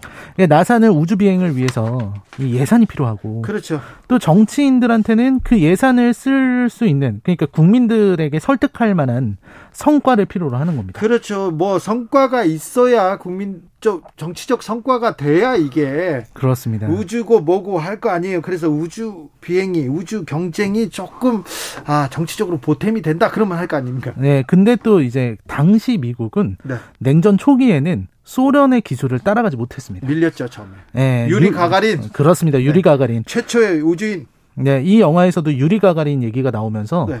어 정말로 나사가 충격을 받는 모습이 나오거든요. 예. 그래서 닐 암스트롱은 좀 무리를 해서라도 우주에서 처음으로 도킹을 시도하는 재미니 8호 계획을 수립하게 됩니다. 아, 그렇죠. 네, 그래서 요걸 통해서 이제 처음으로 소련에 앞서게 돼요. 네. 그럼에도 불구하고 정치인들은 계속해서 닐 암스트롱에게 물어봅니다. 예. 우리가 왜 달에 가야 되냐? 네.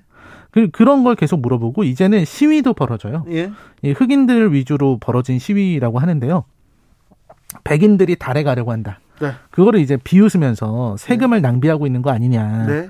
그래서 닐 암스트롱은 계속해서 원치 않는 일을 해야 됩니다. 네. 백악관 파티에도 가야 되고 정치인들이랑도 친하게 지내야 되는 거예요. 지금 연구하기도 지금 바빠 죽겠는데. 바빠 죽겠는데 이런 거 안 할 수가 없는 거죠. 아니 그런데 우주인이 로비까지 해야 됩니까? 네, 로비까지 해야 되고요. 네.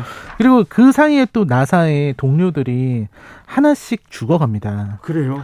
왜냐하면 그 시험 비행 중에 추락하는 것도 있고요. 그리고 네. 합선 문제, 합선이 일어나서 그 우주선에 타려고 대기하고 있었던 친구 셋이 우주선 안에서 그냥 아. 순식간에 타 죽는 일도 생깁니다. 수많은 희생, 수많은 실패를 겪어야 했지요. 네, 사람이 죽어나갈 정도로 그러니까 그 정도로 이제 나사가 좀 강하게 밀어붙인 것도 있고요. 네. 그리고 이제 그래서 닐의 아내가 당신네들 아마추어냐고 이렇게 네. 묻기도 합니다. 네. 굉장히 무겁죠. 그러니까 가족들도 닐이 우주에 나가는 걸 아무도 원치 않습니다. 네. 그런데도 이제 어떻게든 설명을 하고 그 감정을 꾹꾹 눌러가면서 우주로 나가게 되는 그런 장면이 계속해서 이어지게 됩니다. 네. 이때 닐의 감정이라는 거는 참고 그리고 견디는 그런 태도거든요. 네. 딸이 죽고 동료도 죽고 꿈을 비웃는 이들도 있고 또 소련이 도전하고 있는 상황에서 달에 갑니다. 아, 네. 라이언 고슬링이 암스트롱인가요? 네, 그렇습니다. 아, 네.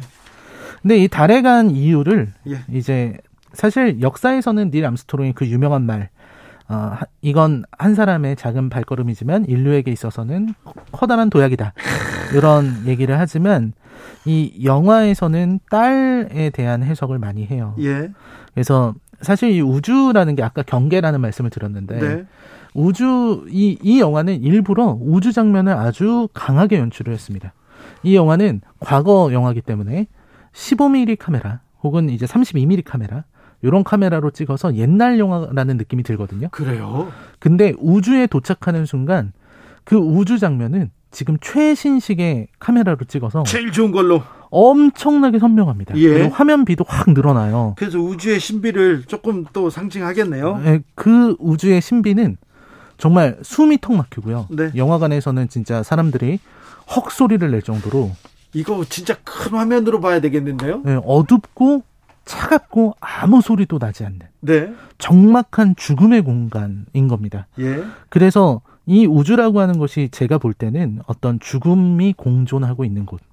가장 적막한 곳이고요. 한없이 죽음과 가까운 곳이다. 3123님께서 우주 영화 덕후인 저에게 정말 흥미로웠습니다. 역사가 스프고 결과를 알고 보는데도 저는 보는 내내 긴장됐어요. 얘기합니다. 네. 그래서 저는 이 영화의 의미를 그렇게 봅니다. 예. 이 닐 암스트롱이 그 딸 아이를 죽은 딸 아이가 가지고 있었던 팔찌를 거기에 가져다 놓거든요. 달 위에. 네. 그게 뭐냐면 자기 혼자 그 무한한 침묵 속에서 조용히 딸아이를 보내주고 싶었던 닐 암스트롱의 아무에게도 말하지 못한 그런 아픔이 담겨 있는 것이다. 영화는 그런 식의 표현을 하고 있습니다. 네. 뭐 무엇보다 이 작품이 좋은 것 중 하나는 네. 이게 애국심을 전시하지 않는다는 겁니다. 아 그래요? 자, 근데 그러면 애국심을 보이지 않는다. 이거 미국의 우월함, 그 중간에 나오는 음악, 그런 성적이 그런 거 없습니까? 그럼 인상적인 장면이 뭐예요? 인상적인 장면이 굉장히 있는데요. 네. 아까 말씀드린 것처럼 그런 게 없고요. 가장 중요한 거는 이 뭐라고 할까요? 오히려 황당한 에피소드들을 많이 보여줘요. 네. 미국이 얼마나 아마추어처럼 그 훌륭한 인재들을 죽음으로 몰아갔는가 이런 것들도 얘기를 하고요. 네. 그리고 애국심에 대한 표현보다는 어, 닐 암스토롱이 가지고 있는 개인적인 것들 네. 그리고 개인의 어떤 두려움 이런 것들을 정말 잘 표현하고 있습니다. 아 그래요. 그리고 우주로 여행하는 것이 네. 얼마나 어려운 일인가라는 걸 보여주고요. 아까도 말씀드렸지만 가장 압도적인 우주 장면. 네. 우주 장면은 영화에서 2시간이 넘는 영화에서 딱 7분 나옵니다. 그래요? 근데 그 7분에 정말 모든 걸 담아냈고요. 네. 그 우주 장면을 보여줌으로써 거기에서 모든 모든 갈등과 네. 모든 이야기가 완결이 되는 것이죠. 아, 그렇군요. 그리고 이 영화는 그 귀환하는 장면을 아예 생략해 버렸습니다. 그래요. 그러니까 사실 재난 이러한 영화의 클리셰가 있잖아요. 네, 뭐 재난, 네, 그 그렇죠. 고난 이런 거에서는 이제 이 마지막 장면에 이제 막 감동의 눈물을 흘리면서 네. 돌아오고 금의환향하고 사람들이 막 박수치고 이런 게 나오는 게 클리셰인데 이 영화는 그런 거를 다 없앴습니다. 아, 장윤님께서 퍼스트맨 좀 현실 비판적인 영화였던 것으로 기억합니다. 이런 얘기합니다. 네, 비판적인 부분도 많이 있었죠. 그래요. 조성빈님 그래비티 퍼스트맨 좋아하시면요. 요즘 푹 빠져서 보는 For All Mankind라는 우주 개발 드라마 시청하는데 정말 추천드리고 싶습니다. 얘기합니다. 음. 네, 그 라이너가 이 영화 추천하는 이유가 뭔가요? 네, 일단 뭐 좋은 영화인 건 당연하고요. 네. 근데 이 영화는 이 퍼스트맨이란 영화는 어, 친절하게 설명하지 않는 영화입니다. 예. 설명하지 않아요. 네. 닐 암스트롱이 왜 그렇게 달에 가고 싶어 했는가. 그리고 어떻게 그런 열정을 갖고 어떻게 그런 의지를 가지고서 계속해서 갈 수 있었던가. 그리고 어째서 닐 암스트롱의 눈이 그렇게 반짝이는가. 이런 것들을 영화는 설명하지 않습니다. 네. 그래서 영화를 아무리 봐도 거기에서 답을 주지 않기 때문에 우리는 우리에게서 답을 찾아야 됩니다. 우리가 네. 우리 내부에서 음, 서로 서로 우리 모두에게 다른 답이 있을 거라고 생각을 해요. 예. 그래서 영화가 그걸 말해주기 위해서 설명하지 않는다고 생각을 합니다. 설명하지도 않고 총싸움 그런 것도 안 나오고. 네, 총싸움도 없습니다. 외계인 그런 것도 없습니까? 네, 외계인도 없습니다. 그렇습니까? 그냥 정말 담백하게 네. 달에 가기 위해서 많이 노력했고 네.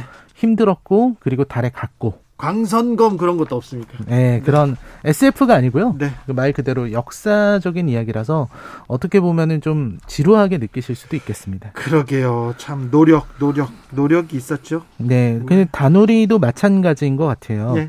우리는 왜 이 시점에 달에 가고 싶어 했던 걸까? 네. 우리는 왜 그렇게 우주 시대에 참여하려고 할까? 참 많은 이유가 있겠지만 제가 한 가지 이 퍼스트맨을 보면서 생각한 거는 우리 다누리에도 영화 속에 있는 닐 암스트롱처럼 어, 눈을 반짝이는 사람들. 어떤 열정과 꿈을 가지고 어, 가지고 있었던 그런 사람들이 있었을 그런 것이다. 그런 퍼스트맨들이 우리한테도 많이 있었겠죠. 그렇죠. 어, 얼마나 척박해요. 우리나라에서 우주 달 이렇게 얘기했을 때 너 야 밥이나 먹고 사냐? 아 지난번에 누리호였던가요? 큰 성공 이후에 봤는데 거기 연구원들의 처우 너무 열악해가지고 가슴이 아프더라고요. 네. 박스도 좋은데 그런 사람들한테 보너스라도 좀 더 줬어야 될 텐데 아무튼 그 사람들의 열정이 여기까지 만들었죠. 네, 그래서 꿈이 실현되는 순간을 보는 게 의미 있기 때문에 네. 퍼스트맨을 보면서 그런 생각을 많이 했습니다. 네, 알겠습니다. 뭐, 네. 2095님 우주 영화 마션 생각납니다. 마션도 괜찮죠? 네, 마션 제가 개인적으로 되게 좋아하는 영화입니다. 인터스텔라도 있었던가요? 네, 인터스텔라도 있었죠. 네. 음. 우주 영화들이 크게 성공은 하지 못하더라도 크게 또 생각하는 점을 또 던져줘요. 인터스텔라 같은 경우는 우리나라에서 천만 관객이 들었기 때문에 아, 그래요. 네. 성공도 했군요. 네, 성공했습니다. 저는 잘 모르니까. 네. 저는 극장 안 가요. 극장 가서 2시간 동안 전화를 못 보잖아요. 아. 그래서 전화는 못 갑니다, 저는. 아. 네, 1년 1년에 극장을 한 번이나 어, 그렇습니다. 특별한 일 아, 시사회 거의 직업병처럼 되신 거 아닌가요? 음, 모르겠어요. 음, 영화 보고 싶은데요. 네. 그래요. 그냥 그래요. 아, 김미경님, 다누리호 발사 장면 볼 때 가슴 뭉클했어요. 그렇죠. 날아가는 장면 보고 왜 그런지 뭉클합니다. 서유미님, 우리나라가 우주로 나간다니 이런 날도 오네요. 그러게요. 음. 자, 시사회 오늘은 퍼스트맨 함께 봤습니다. 라이너 오늘도 감사합니다. 네, 고맙습니다. 네. 데이비드 보위의 스페이스 오디티 들으면서 주진우 라이브 여기서 인사드리겠습니다. 오늘 돌발 퀴즈의 정답은 USA 아니고요. JSA입니다. JSA. 네. 저는 내일 오후 5시 5분에 주진우 라이브 스페셜로 돌아오겠습니다. 지금까지 주진우였습니다.